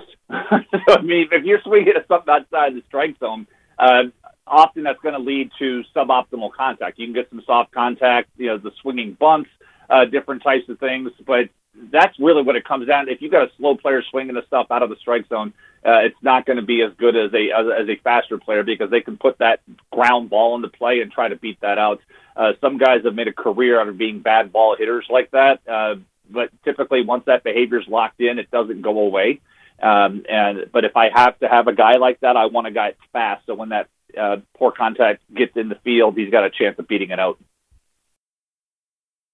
You're listening to Baseball HQ Radio. Patrick Davitt with Jason Collette from RotoWire and the Sleeper in the Bust podcast. Uh, you have an active Twitter feed at Jason Collette. I'll mention it's all one word with two L's and two T's. There's some kind of country singer or something, a Canadian guy, that if they don't get all the L's and T's, they're going to get the wrong guy. Oh, it's the E at the end. Don't leave the E at the end off. That's how you get the independent Canadian musician. Okay, and and uh, well, give him a look too. Maybe maybe you'll like his music. Uh, you keep your Twitter follower base up to date on goings on with the Tampa Rays in particular. Uh, what have been your impressions so far about the utility of these opener games or bullpen games, whatever they're calling it? Or you you raised a term pre-leaf appearances that the Jays have been trying. Is it working? How do you like it? I actually like it. it, it I think there's ways for them to improve it. Uh, you know, when you you have, I think it's worked really well for Ryan Stanek. I mean, he's looked great, and his the way he's come out and been able to throw like that. So I just think it's a matter of, like, I in my perfect world, I would have like Ryan Stanek open it, and then I would have Nate Eovaldi come in and throw to 18 guys, and then get out and have somebody else go to it. They've got a bunch of guys that uh, that have options. They could be cycling the the, the Durham, the Tampa Bay shuttle, uh, and have them go through. But I think the the outings have been effective. I think the the problem is that because they've they've had the issues with the injuries and they haven't been able to have enough actual starters on the roster, so they're having to do these bullpen games more often than they really want to. And you know, I mentioned it with the Eovaldi with some of the earned runs of late. They've had to extend him in outings, knowing the very next day is going to be one of these bullpen guys, uh, bullpen days. So if they could get that extra inning uh, from him, that means that's one one more inning of relief they can use the next day. And so that's what really the give and take of this that's unfortunate uh, in that regard because it, it's it's kind of forced them to extend their actual starting pitchers uh, and to preserve relievers for these relief days. Do you think it's sustainable over the longer run? And could teams, especially teams that are facing uh, constraints on salary because they don't have the revenues to go out and compete when, uh, for instance, uh, um, the top pitchers come into the free agent market. We know that Kansas City's not going to be bidding. We know Tampa's not going to be bidding. There's lots of teams in that predicament, but there have been articles and analyses that suggest that doing something like this and figuring out ways to maximize the utility of guys whose weakness is third time through or fourth time through, uh, guys who can really um, have tremendous platoon advantages, all of these kind of machinations that would allow a team with limited resources to compete by using intelligence rather than pure skill. Do you think it's going to ever be a sustainable model in, in especially at the big league level? I think it's something that could be used a little more. I don't know if you could use it like three times through a rotation that, that Tampa Bay has had to do of, recent, uh, of late. But you know, if you look at the quality of the fifth starter for a lot of clubs, it's not quality. And so, would you want to you could start there and turn that every fifth day into Johnny bullpen day. And I think the best utilization of this is when uh, the Rays were facing the Angels, who are a very heavy right-handed lineup. And they used Romo on back-to-back days, and it worked very well because Romo is very good against righties, uh, and that's how they got that game started off. And, and so, if you can force your if you can force your opponent to alter their lineup early, if you're heavy right, and like, okay, here I'm bringing my I'm bringing my Ruby in. He's coming in the face, and we can get through that first uh, those first couple of innings. Because again, that, you know that first that first inning's a tough inning because you're facing the best part of the lineup. Uh, and then even in the first and second, you're still facing the that. So if you can get your best matchup to get through the first two, you you've given yourself you especially if you're on the road you've offset that that home field advantage uh, because again the the home team wins 56% of the games. So you're trying to get back uh, some of that high ground there. And I, I like this. I, I know that, that some people look at it and, and, and say they're trying to change the way the labor market uh, the, the arbitration cases are going to work. So like, well, hey, he didn't relieve. He only relieved so many games. He started some of these, and his numbers were subpar compared to a starter. I'd like to believe that the team is doing this in good faith, and they're not the only team. And Kansas City has tried this too.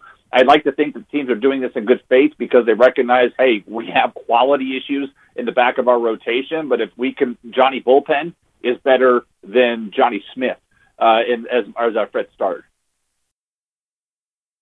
Yeah, and when you look at how the teams are increasingly using players who have minor league options, you could even see a situation down the road where the team could start rotating players from their minor league uh, affiliates up in, bring them for a game or two, send them back to, and let the other guy rest, and let the minor league team worry about it as far as their uh, depth of uh, of their pitching staffs. It, it, just seems like there's a potential here for a real sea change in how baseball works on this side. And I don't think it's going to go over real popular with the sort of casual baseball fan who goes out and starts seeing what starts to look an awful lot like a basketball lineup.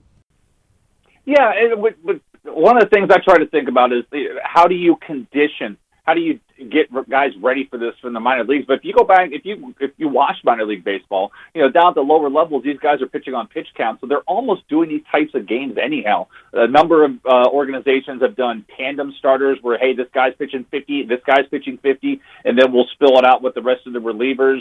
Uh, it, it's unusual. You don't see a lot of minor league starting pitchers going that sixth or seventh inning. That's usually a five and dive, and let's go. Uh, you look at a minor league box score, you always, you you typically see five relievers, uh, five pitchers pitch that nine inning game. So this is not that much of a stretch uh, from that. Uh, it's just really one extra pitcher. Sometimes some of these Johnny bullpen games have been six guys.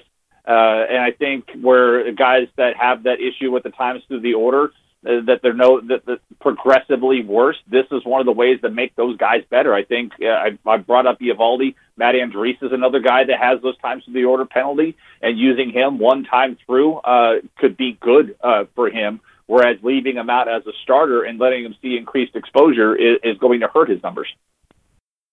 And we know, uh, uh, or at least I think we know, that one of the um, markers for pitcher injury is is having to go into stressful situations rather than just pure pitch counts, and maybe getting a pitcher out of the game before he starts flagging and starts really having to muscle up and try to push balls past guys on that third time through the order.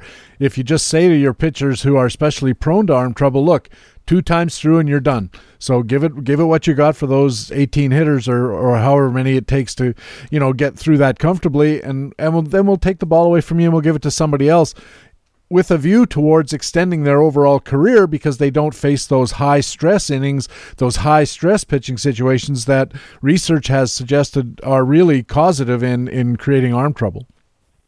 Exactly, exactly. Uh, and but if, so, if guys are if they're uh, set up for this, so we can say, okay, look, this is how we're going to use you, and you know that you're going to. These are the days you need to be ready because even some. If you look at some of the relief usage now, some guys are only used in low leverage situations. Okay, the game's blown out. You're our long reliever. Go. And so you're sitting around pitching once every five, six days, maybe. You know, there was a joke uh, today.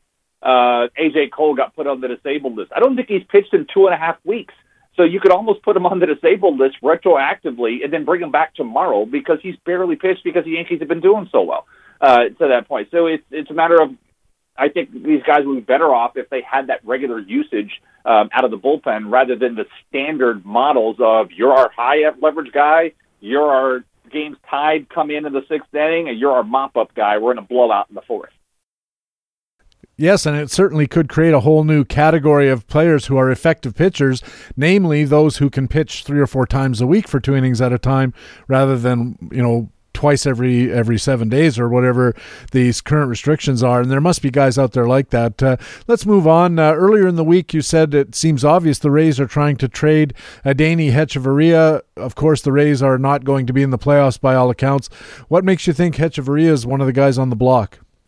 Well, they've called Willy Adames up to stay up uh, at this point. He's not going back down. And Willy Adames is their shortstop of the future, and that's and they don't want him to stay on, sit on the bench. And with Hechavarria, he's in the final year of his deal. Yes, he's a good defensive player. Yes, he's a terrible hitter uh, who can make a lot of contacts, spoil some pitches, but his value is defense. And it, you want something for nothing. Eventually, they're going to move him here for somebody that's not on the on the 40 man roster, or they may be uh, player to be named later, cash considerations but they want Adames to play. And so right now they're going to keep Hechavarria. They'll use him against lefties. They'll do something, uh, but that's you can see that the youth movement's coming, and they've got they have a lot of these types of guys. Matt Duffy has played very well at third base. Uh, you've got Adames. You've got Christian Arroyo, who has played short, third, and second. Uh, they let Brad Miller go because he couldn't catch a cold, and they could not find a defensive home for him. Uh, and the organization plain and simple values defense. It's why Carlos Gomez is still on the roster. Carlos Gomez can't hit really, but he is still an excellent defensive right fielder. At one point, he was leading the league in defensive run saves out there in right field uh, as of a couple of weeks ago. So, uh, if you want to play for this uh, organization, you better be able to play some defense, and that's and that's why they wanted Hechavarria to begin with, but they're not going to re-sign him. Uh, I was honestly surprised that they offered him arbitration because I thought they would have traded him last winter, knowing here's comes Adames, we can find a cheaper option to play shortstop for the time being. But they decided to go this route, and now they're gonna they'll trade him. I don't think they'll get as much as they would have this off season, uh, but there's some there's definitely value in, in Hechavarria's glove. Any other guys on the Rays you think are going to be on the block? What about Chris Archer? I don't know. The thing about Chris Archer is it's the contract. He, I don't know if people understand. He's getting paid like a middle reliever. Coming in the start, uh, you know, he was due thirty-three million dollars over the next four seasons coming into the start of this season, and those numbers don't get much higher year by year. So a four-year, thirty-three million dollar contract for a an above-average starting pitcher is just too tough to move because oh, we're not in contention you know, who cares? Because that that contract gives them the financial flexibility to do some of the other things that they're that they're trying to do. I mean, obviously they they want to get the new ballpark.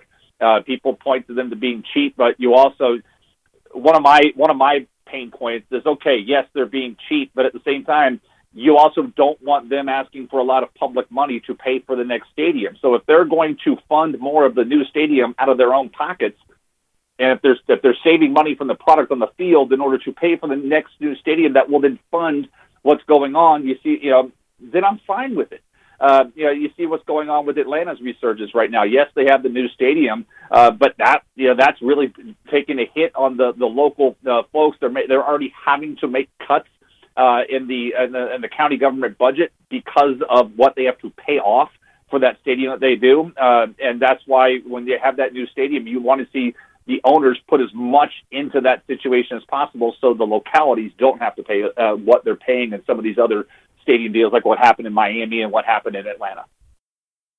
Amen to that. Uh, you mentioned uh, Willy Adames is off to a good start and looks very promising. Uh, the, the, Rays also called up their first base prospect, Jake Bauers, who's looked really good so far, not at all overmatched. What are your short and long term expectations of these two fine young prospects? I think both guys are, are slightly above average uh, players. I don't think either is an all star uh, at any point in their career. Maybe they'll make an appearance, but I think they're, I think they're like 55, uh, 60 players on that 20 to 80 scale. Uh, you know, for me, uh, Adames right now, if you watch him play, there there are some inconsistencies in the field uh, for him that he's got to work on. I, I've been really impressed with Bauers and his abilities uh, in the field, particularly. I guess what you had to watch Brad Miller play first base all year. Uh, Jake Bauers is going to look a lot better, and he certainly has. But I've been impressed with his skills at the plate because he's making a lot of good contact. He stays in there against lefties, uh, and they're not giveaway at bats uh, like his predecessor was um, there. But I don't think Jake Bauers ever hits I don't think he ever hits for more than 25 home runs. And if you're talking about a first baseman, that's obviously going to put a cap on his value. I mean, they had him playing in the outfield in the minor leagues, um, but I think his future here with the club right now is going to be at first base. And then uh, Adames could definitely stick as shortstop, but I think you know, at his peak, he's a 15 home run guy that hits uh, 275 and runs some too. So um, yeah, I don't like again. I some people are like, oh hey, what, where's the level of these guys? I actually think if you look at the Rays system, they've got better guys coming up from the minor leagues that people could be more excited about long term. It's very, it's a deeper organization. It's one of the top three or four. You look at a lot of the prospect rankings as far as organizations, but a lot of that is not at AAA yet. It's coming up. It's in Port Charlotte. Yeah, it's in Montgomery. It's in Bowling Green. Those guys are starting to come. Uh, yeah, I think Brendan McKay is right there at the top of that list. Is he the guy that pitches and plays the uh, plays position? Yep, that's him. Can he do it at the major league level? Uh, I certainly think that they drafted him for that reason. They told him they were going to allow him the opportunity. He's been doing it in the minor leagues. He's been doing extremely well in the pitching side, uh, down in the, in the lower level. So this is one of the this is one of the things they wanted to do. Um, and, and you know he comes from an advanced college program, uh, so I don't know how long we'll have to wait uh, for him to get to the major league level. Obviously, with him starting last year, you have the three years until he's got to be added to the 40 man roster uh, it's not like the old days where they just gave out guaranteed major league deals to draft picks, and so those guys had to come up. Um, but I think I'm holding out hope that we see him sometime in 2019 at the major league level. One last question about the Rays. A while ago, you noted they have lost three pretty good pitching prospects to Tommy John surgery this year Jose De Leon, Brent Honeywell, and most recently Anthony Banda. And by the way, Anthony Banda, one major league win. He was on my team a, in the American League tout at the time he got the win. So yay for me. Uh, tough news for Anthony Banda, though. you outbid me for that one too. yeah, I, I kind of suspected you would be uh, you would be in on Anthony Banda when he got uh, called up. How likely is it that this problem with Tommy John surgery affecting three guys in one organization is related to the fact that they're in the organization? Is something going on with the way they're preparing their pitchers, or is it just three guys who happen to get uh, fall into this problem uh, having nothing to do with the fact they're in the Tampa organization? Well, heading into the season, if you go, if you look at Joe uh, Roegele's Tommy John database list online, uh, the Rays had one of the lowest Tommy John rates for all organizations. I think uh, over the history of tracking, I think they were at 42. It was one of the four lowest. I remember looking that up. But then when you look at these three three pitchers in particular, only Honeywell had been raised by the organization. I mean, De Leon came in the trade with Logan Forsythe from the Dodgers. Uh, there was a reason why Jose De Leon was made available by the Dodgers because, you know, three years ago he was a top two prospect in their organization, and then he dropped down to 30. And so there were issues with injuries with him. So that's why the Rays were able to get that kind of that, a former top prospect at a discount because there was injury risk. And, and with Banda, you, he came out of the Arizona uh, organization and had had his own uh, issues there. So with those two guys, and especially with Banda, because he just came over from Arizona this off season, and uh, De Leon, while he's been in the organization uh, a year and a half now, uh, he didn't even pitch that much the previous year because of injuries as well. So that that's I discount both those guys with Honeywell. I don't. Know, I, I just think honestly he tried to ramp it up too soon in spring training. Uh, I remember the the day he got hurt, they were talking he was throwing really hard there on the side. I'm like, man, late February. Why are you trying to throw hard in late February? There's no, you're not going to make the club. There's no way they're going to let you make the rotation out of camp. They're going to wait and call you up. He would have been coming up right about now. Um, if you look back at their previous record of how uh, their track record on how they've called up David Price and Blake Snell and and Jeremy Hellickson, all these guys came later, uh, came uh, after around Father's Day. So he was out there trying to pitch like he was going to make the team out of camp, and that was never going to happen. And I think ultimately that's what cost him the injury. You're listening to Baseball HQ Radio. Patrick Davitt with Jason Collette from RotoWire and the Sleeper in the Bust podcast. And Jason, during the season, I like our experts to talk about some players who you think will be boons and banes for the rest of the fantasy season. Any rationales are fine. Uh, let's start with your boons. These are guys you think should interest our listeners because they could be helpful as we get down the rest of the way through this season. We'll start in the American League with a hitter who could be a boon. Uh, hitter, American League boom. I'm looking at Logan Morrison because his value is like rock bottom right now. Uh, you know, batting average about 190, isn't hitting for the power that he hit last year. But then you start looking, go look at some of the StatCast data and look at his expected weighted on base average. It's 165 points above where his actual numbers. And you look at the quality of contact that he's made here recently, and it's good. It's just not showing up in the numbers yet. I'd be looking to buy Logan Morrison at a discount and see what happens here over the summer with him because the contact is better than the numbers right now. And in the National League, who's a hitter who could be a boon? Uh, I would say the same thing with Gregory Polanco. I, I know he got off to a very hot start and then it went down. I know he's had some struggles defensively. Uh, right, but his, right now his batting average is 215, and he's got uh, and he, he's been striking out a little bit more but he's also doing a lot better with uh, with hitting for power uh, this year too. He's almost matched all of his power counting numbers from last year in about 160 fewer plate appearances. And so uh, with him, but um, again, the contact is better than the numbers. So that's my NL guy that I'd be trying to buy on the cheap right now. Over to the mound, an American League pitcher who could be a boon. American League pitcher for a boon to be. I'm, I'm digging deep here, but Paul Blackburn from Oakland. Uh, he's had three starts. Uh, he got absolutely trashed against the Astros, which is not to be surprised. There's a reason why the Astros have a 160 run differential on the year and, and leading baseball in that regard. But his other two starts have been good, and he's actually striking out. Last year, his strikeout rate was abysmal. Dom rate was like three and a half. Well, this year it's around six, and that's still not the league average, but we're talking about AL only. You're looking for some guys. You and me both are hurting pitching wise in tout. You know, this is something we could look at. Blackburn's uh, throwing more breaking balls this year, is getting a little more swinging strike rates, and not using that sinker as much as he's had. He's still got that the ground ball rate, but when a guy go when his dom rate goes from three and a half to six, you kind of have to take notice. Uh, and even that six because he had that zero outing against the Astros where he didn't strike out anybody. But the other two outings have been have been usable in an AL format. So that's the guy that I'm looking at. And you're certainly not going to have to bid a ton with an eight ERA, and I think his uh, WHIP is around one and a half. So probably not a lot of competition for Bla- Paul Blackburn. Uh, and f- how about a National League pitcher who's going to be a boon? Uh, yeah, he spoiled it for me the other day. But Nick Pivetta, I mean, he had the excellent outing against St. Louis, but I was already on him uh, coming into Monday. I, he, he, when you watch him pitch, you can see some of his upside. He had that game against uh, Baltimore a few weeks ago where he struck out 11. But consistency is really the thing with him. The stuff is there. It's just putting it all together in the same type of game. But yeah, he's had 15 starts this year and only has four wins. He's he's a better pitcher than that. His numbers are better than that. The quality, the way he's been able to limit quality contact is better than that. And I think he can. I think he can get six, seven wins the rest of the way.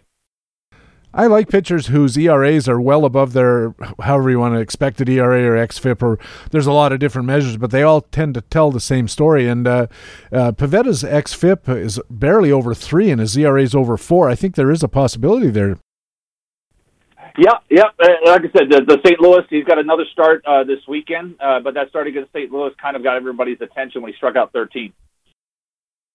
Jason Collette's Boone's, Logan Morrison of Minnesota, Gregory Polanco of Pittsburgh, Paul Blackburn of Oakland, Nick Pivetta of Philadelphia. Let's move over to the Banes. These are guys about whom you think listeners should be cautious for the rest of the year. Again, let's start in the American League with a Bane hitter. Uh, I'm looking at Jean Segura. I know the numbers are really good right now, but the quality of contact doesn't match. Uh, you look at the month of June, he's had two well hit baseballs. And I'm looking at StatCast data, looking at barrels and looking at solid contact. He has two Yet he's got a triple slash of 319, 372, 458. Those two things, he's getting a lot of flares falling in. Uh, that is tough to count on the rest of the way.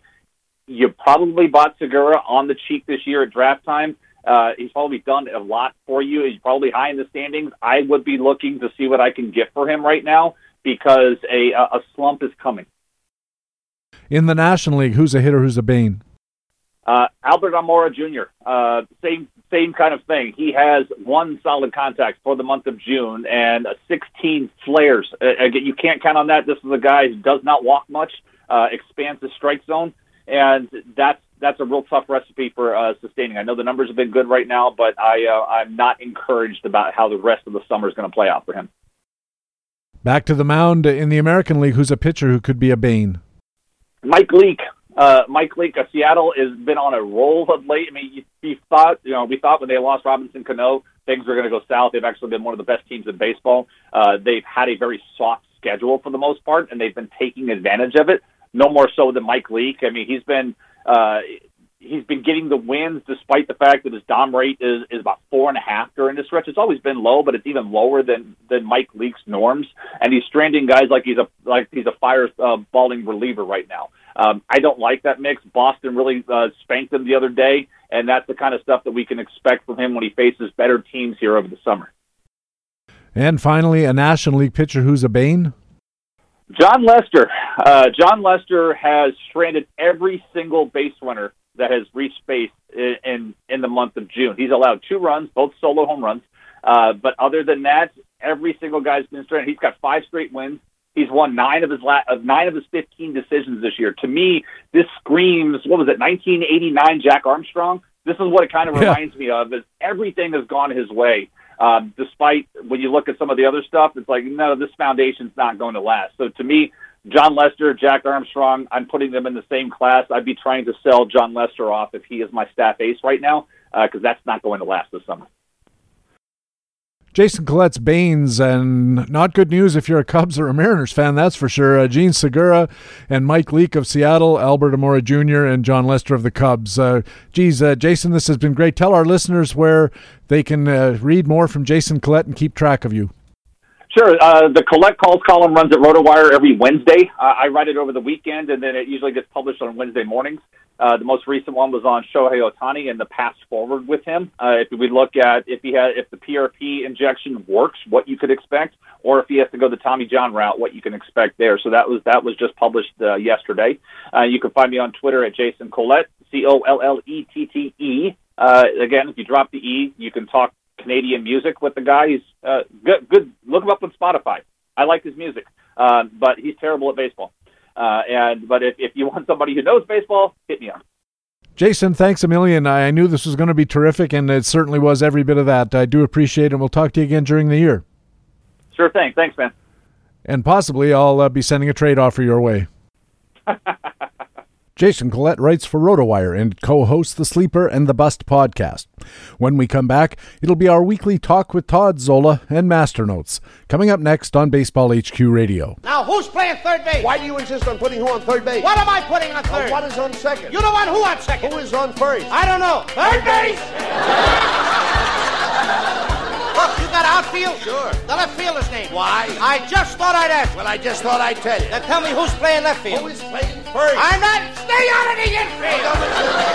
I want to know what's the guy's name in left field. No, what is on second? I'm not asking you who's on Who's second. on first? I don't know. Third base. Baseball HQ Radio.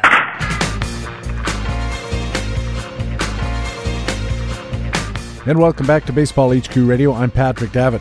Hey, before I forget, early bird registration is available for First Pitch Arizona at baseballhq.com. It's right there on the front page. You can't miss it. You should check it out. First Pitch Arizona is a ton of fun, a lot of great information, a lot of guys just like you and me hanging around talking fantasy baseball, talking real baseball, going and watching games with all the top prospects. First Pitch Arizona, you should check it out. Time now for Talk with Todd, and I'm happy to once again say to Todd Zola, welcome back to Baseball HQ Radio. Really good to be back with you, PD. We talked last week about when rates stabilize, and I thought that was a pretty interesting discussion. And then you mentioned in a Z Files column this week that a lot of analysis that you've been reading and have read begins with a phrase, something along the lines of, it's a small sample size, but.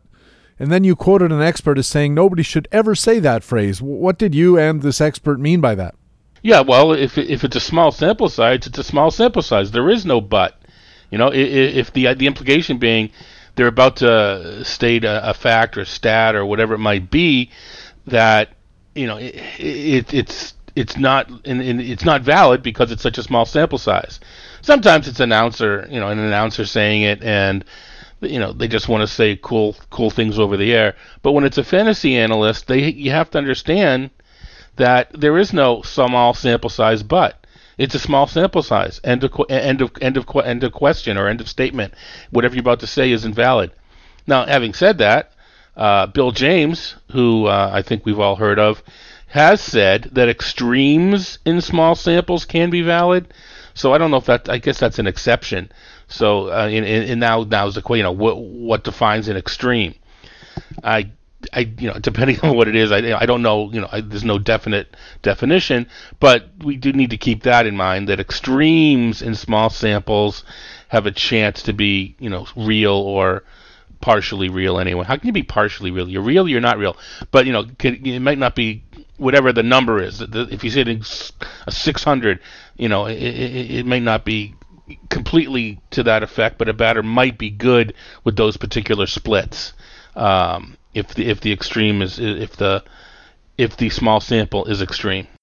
Yeah, and I think we hear that all the time. And you mentioned, uh, especially on game broadcasts, and the, the idea of a of a conclusion or an inference being created by reference to a small sample size is something we hear all the time, and it usually goes something like this: uh, Jones is hitting 414 in his last seven games which is only 25 or 30 plate appearances probably uh, and and at some point sometimes the other guy in the booth will say yeah that's a pretty small sample but it sure looks good for him or something like that and i guess what you're saying is if you feel it necessary to say it's a small sample but then you shouldn't be saying whatever it is you're about to say Right, or don't have any implications that it means any. I mean, it's it's you know semantics or yeah, but don't imply that it's important. You can, I mean, you got to say something in a booth. You know, it's, it's it's a fact. It happened.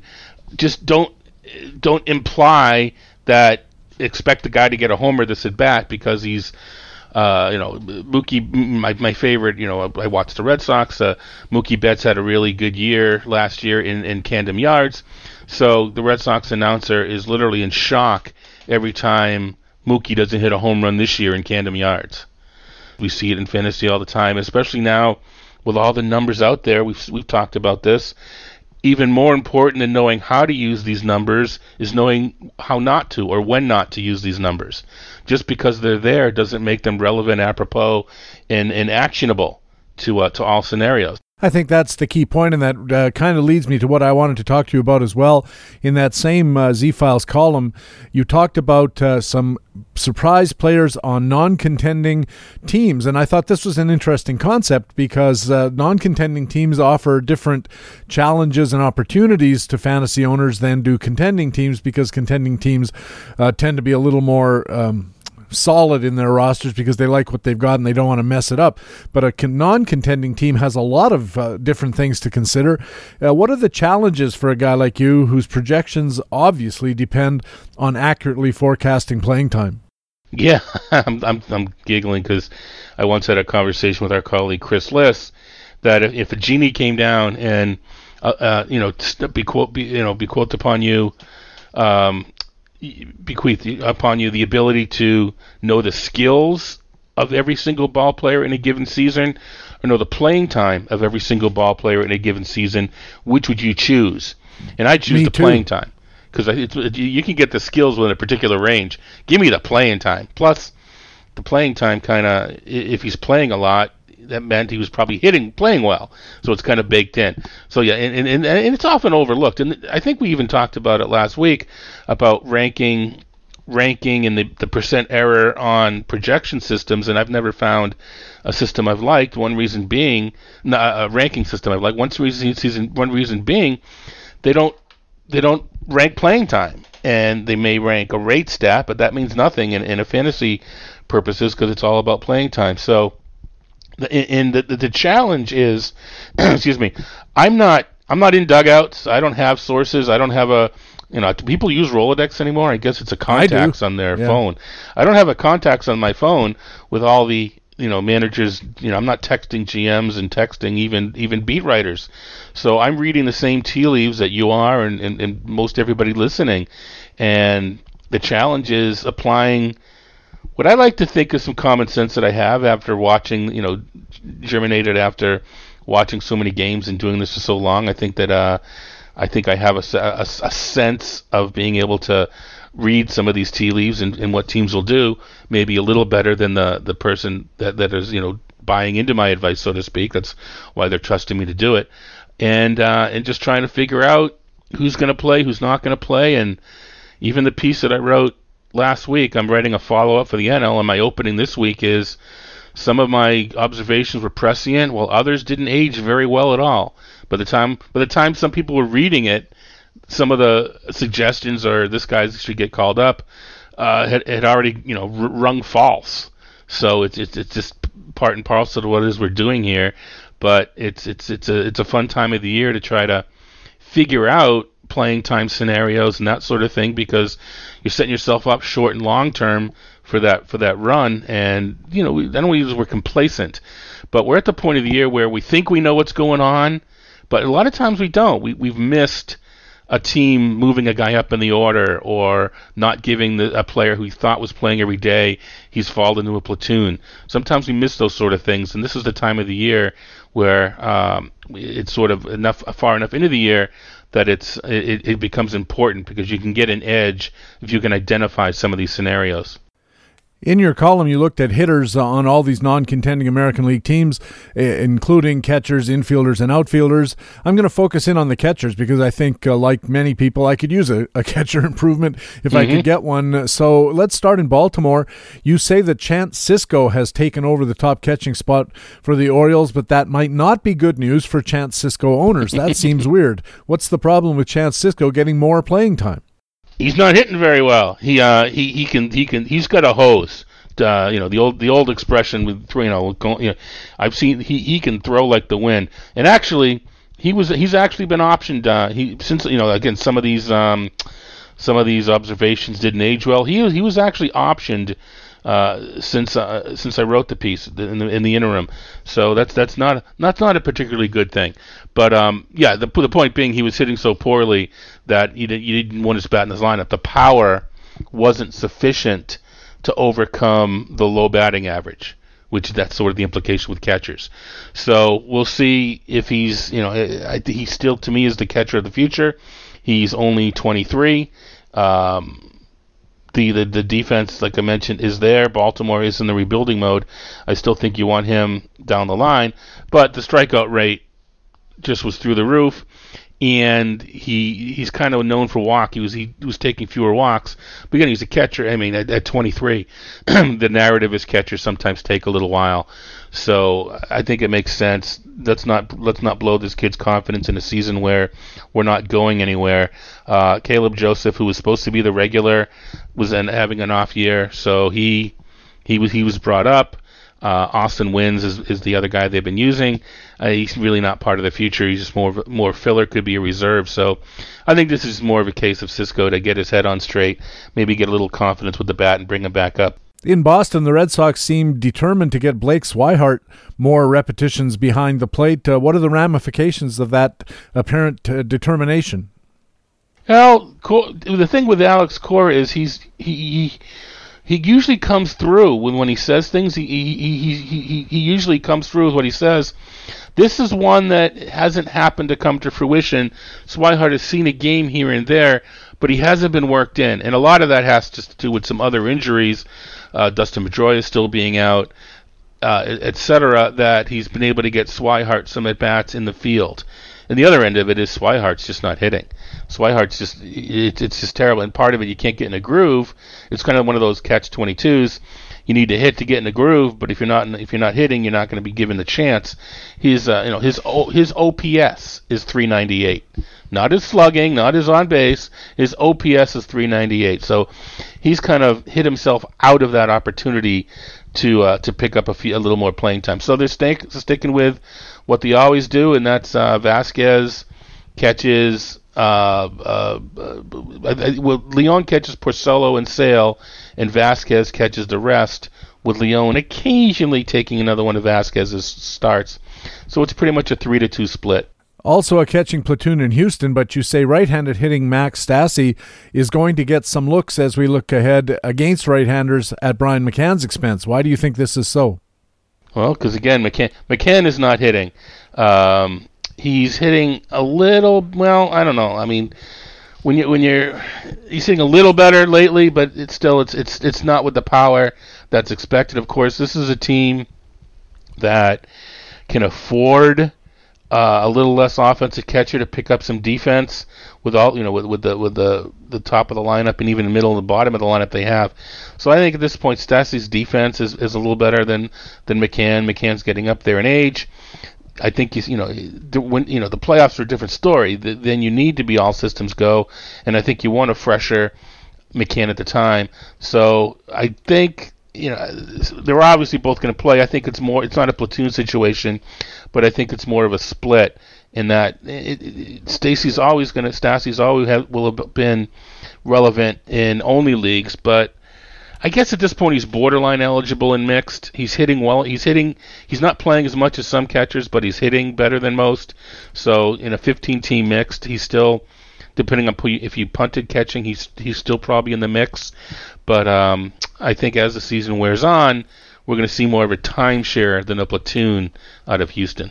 I should say that uh, Stassi's platoon splits are not really super favorable. A 278 ISO against left-handed pitching, which is okay. A 211 versus right-handed pitching, which is a little weaker. Uh, his OPS reflects a similar sort of split. Uh, is there any chance, though, that a guy like Stassi, maybe if he gets more at bats against right-handed pitching, will improve against right-handed pitching? Yeah, that's the theory, and you know it's a small sample, but yeah, at this point he, he he doesn't have nearly the number of plate appearances to say he owns those splits. So, and maybe this is a reason why you know the AJ Hinch may see this and may buy into the small sample and use McCann more. But yeah, I think that if Stassi's get given some time, consistent time against right-handed hitters, he'll he'll learn. Again, he's a young catcher too, and again the narrative is catchers sometimes take more time to develop. So I do think that uh, he will uh, actually, he's not so young anymore either. He's 27, so he should be in the range where the development is, you know, is underway. Uh, but I still, I, I, I, think that that's somewhat of a fluke. The the numbers against right-handed batters, uh, right-handed pitchers. And finally, Todd, in Toronto, a non contending Blue Jays club has seen veteran Russell Martin uh, pretty much fallen off a cliff offensively, and it hasn't gotten better all year.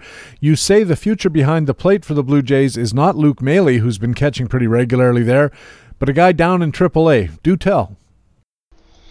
Yeah, well, hopefully you can uh, you can either correct me or uh, embellish or, or, or confirm my thoughts. But but uh, Danny Jansen is seems to be the guy that uh, at this point has jumped up on the uh, depth chart, as it were, the minor league depth chart, and t- is the catcher of the future.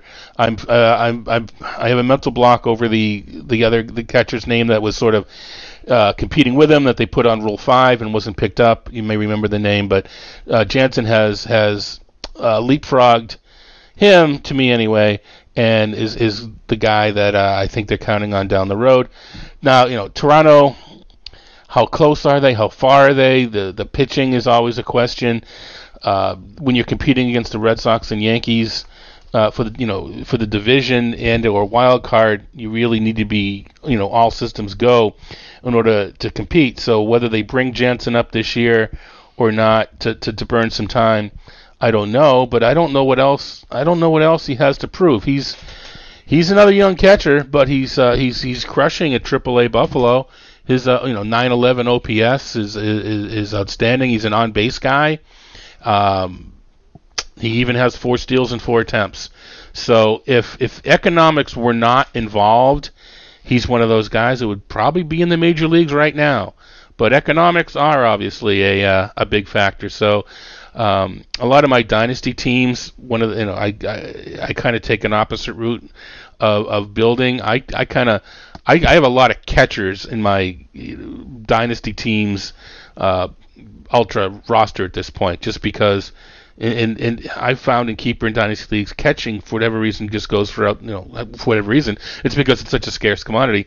The top catchers go for such a huge price that I like to have young catchers that I uh, you know so I'll sacrifice a, a speculative pitching spot or a, I'll I'll choose a lesser catcher over a better hitter uh, to have as a keeper down the line. And I you know maybe it's a little biased because I've got Jansen in a lot of these ultra rosters, but uh, I you know he's hitting 308 with a 416 on base at 23 years old. He, you know he should be in the majors at this point, but he's not because of the economics. Yeah, and I have to say I don't fully understand exactly when these dates apply and how much benefit the team realizes by holding guys back. Uh, I know that there's a date uh, in May and another one in June having to do with Super 2 arbitration eligibility and those kinds of things. And and I know enough about it to say that you're probably right that if they just leave him in the minors all year, that the, that they may glean some benefit uh, down the road. But at the same time, they have to start doing something to interest the fans at some point because either Josh Donaldson comes back uh, and doesn't play well, or stays hurt, or he gets traded, or something like that, which means there's really nothing to watch there except Teoscar Hernandez uh, blasting a home run once in a while. The, the Blue Jays have to get younger and they have to get more interesting, and one of the ways to do that for them is to bring up a guy who's not only, as you said, uh, on base percent over 400, he's walking as much as he's striking out, which in this day and age is nothing short of miraculous, even if it isn't AAA. Yeah, and I, you know, I, he, the the fact that he uh, last year he was seven of eight for or two years ago seven eight for steals. You don't think of sort of a spark or excitement from a catcher, but he could be the type of player that that provides that. So, and it's not it's you know sometimes the narrative is they leave the catcher the young catcher on the farm with the young pitchers that are coming up so they can develop a, a repertoire a, a rapport but they don't have that. They don't, they don't have the young pitching that uh, you know at least at the level of some of these other clubs, Philadelphia or Atlanta, that you you know that it's even necessary to have the catcher and the pitcher sort of graduate together so that they're in sync at the major league level. They don't re- really even have that as an excuse. So, you know, uh, you know, Toronto should have some money. You'd like to think that they're one of the clubs that may be less it's not it's less necessary to go down this road, but uh, but who knows? You know, I still you know it's not it's not as like Jansen doesn't deserve it. So we'll uh, we'll have to see. But you're right. Um, I mean, the, the, most exciting thing could be the day they let Russell Martin play all nine positions. Maybe that'll be the coup de grace, and that'll signal you know time you know time to go. But you know that's that, that's the most you know relevant, not so much relevant, but that's just the biggest news out of the catcher spot. Luke Maile is just a, a journeyman, and for a time he was one of the top fantasy catchers just because he was hitting for enough power to overtake a, a, somewhat low batting average, but he didn't have very many at bats, so the average didn't matter, and that's just that was more of a state of the the catching position than it is about how Luke Maile is. And I think at one point some of the talk was Maile should be the Blue Jays All Star representative. We'll see. We'll see about that. Yeah. I think Solarte may have something to say about that. But um, but anyway. All right, Todd. Uh, interesting as always. Uh, we'll catch up with you again in a week's time. Thanks a million. All right. Talk to you later. Todd Zola writes for Masters Ball, ESPN, and RotoWire, and appears here at Baseball HQ Radio every week. Now it's time for Master Notes, my weekly discussion about baseball and fantasy baseball. And this week, I want to talk about unlucky starting pitchers. Regular Master Notes readers and listeners will know well how I feel about the wins category in fantasy.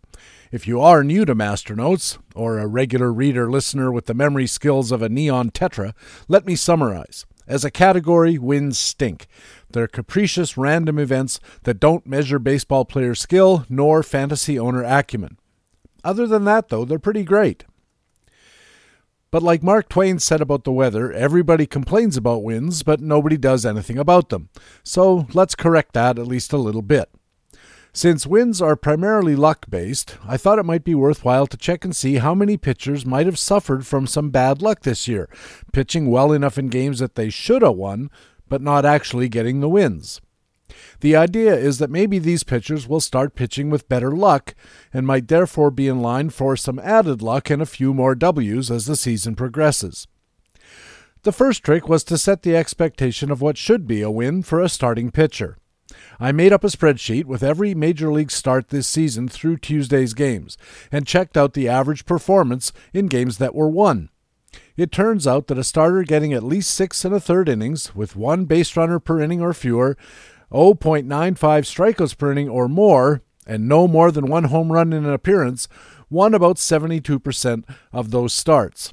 That seemed to me like a reasonable definition of what I'm going to call a shoulda now, I know a shoulda could be more granular, and indeed I checked out every inning count over five against every base runner per innings pitched count and every strikeout per innings count, which turned out to be a lot of work with not a lot of benefit.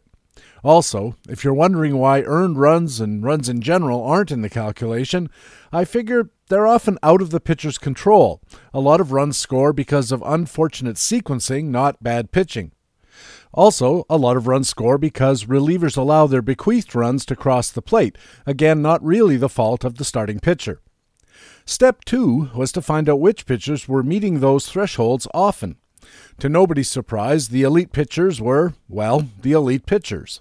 Among pitchers with 10 or more starts, the highest percentage of starts meeting the shoulda categories were Jose Berrios, 42% of his starts, Chris Sale with 40%, Corey Kluber, Luis Severino, Max Scherzer, Carlos Carrasco, Charlie Morton, and Stephen Strasburg all at 33%, Justin Verlander and Jacob DeGrom 31% each, and Aaron Nola, Trevor Bauer, and Shohei Ohtani at 29% each.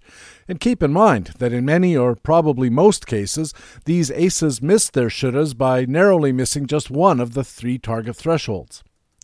Now, we'd expect that any pitcher is going to lose the occasional shoulda despite good performance. But seven pitchers have lost at least two shouldas apiece.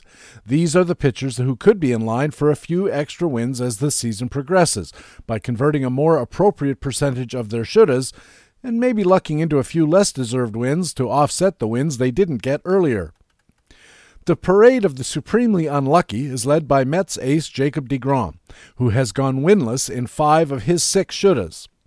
His April 23rd start against Atlanta illustrates some of the ways a shoulda becomes a didn't. DeGrom pitched brilliantly.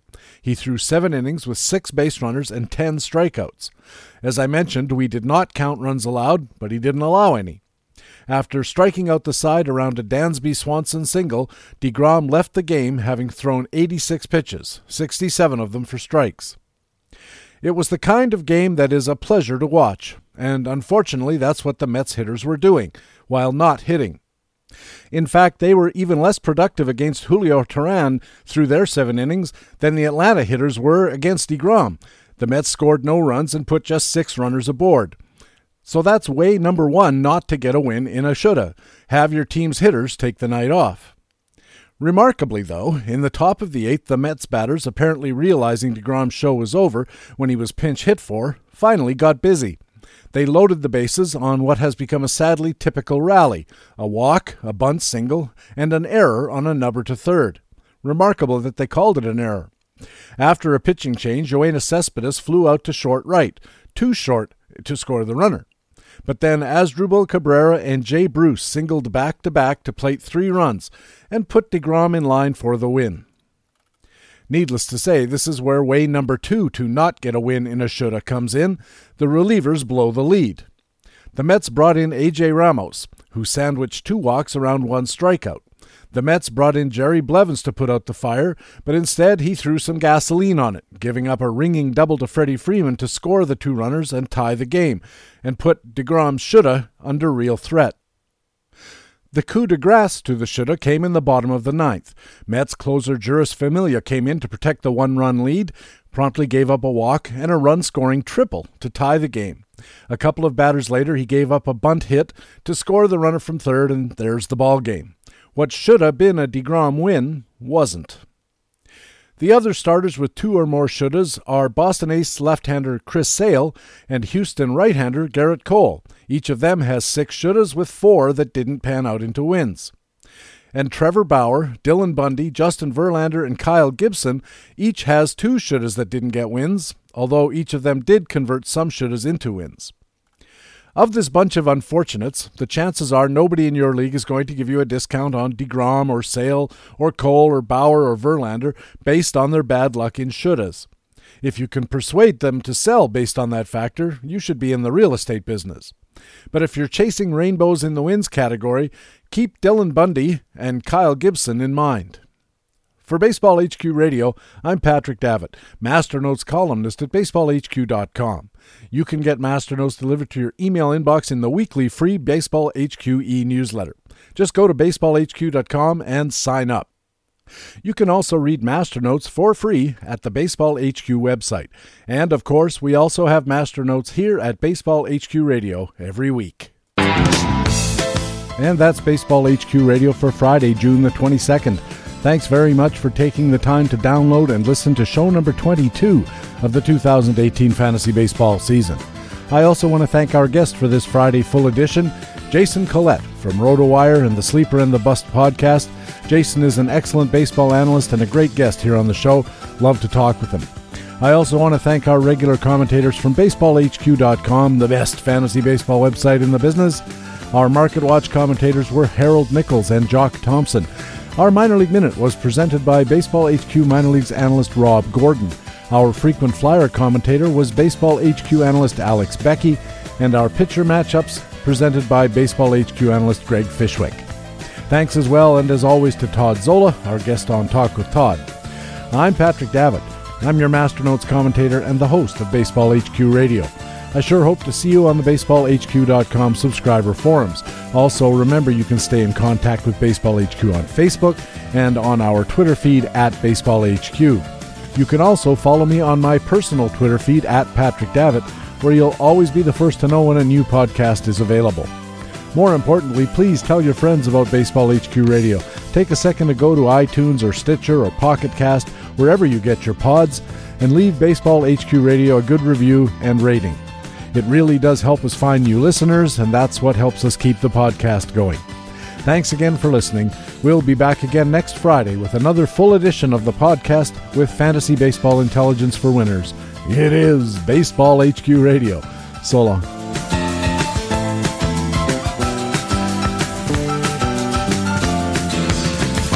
Baseball HQ Radio is a weekly free podcast available through iTunes and other podcast aggregators, or directly from baseballhq.com, where we have an archive of past shows as well.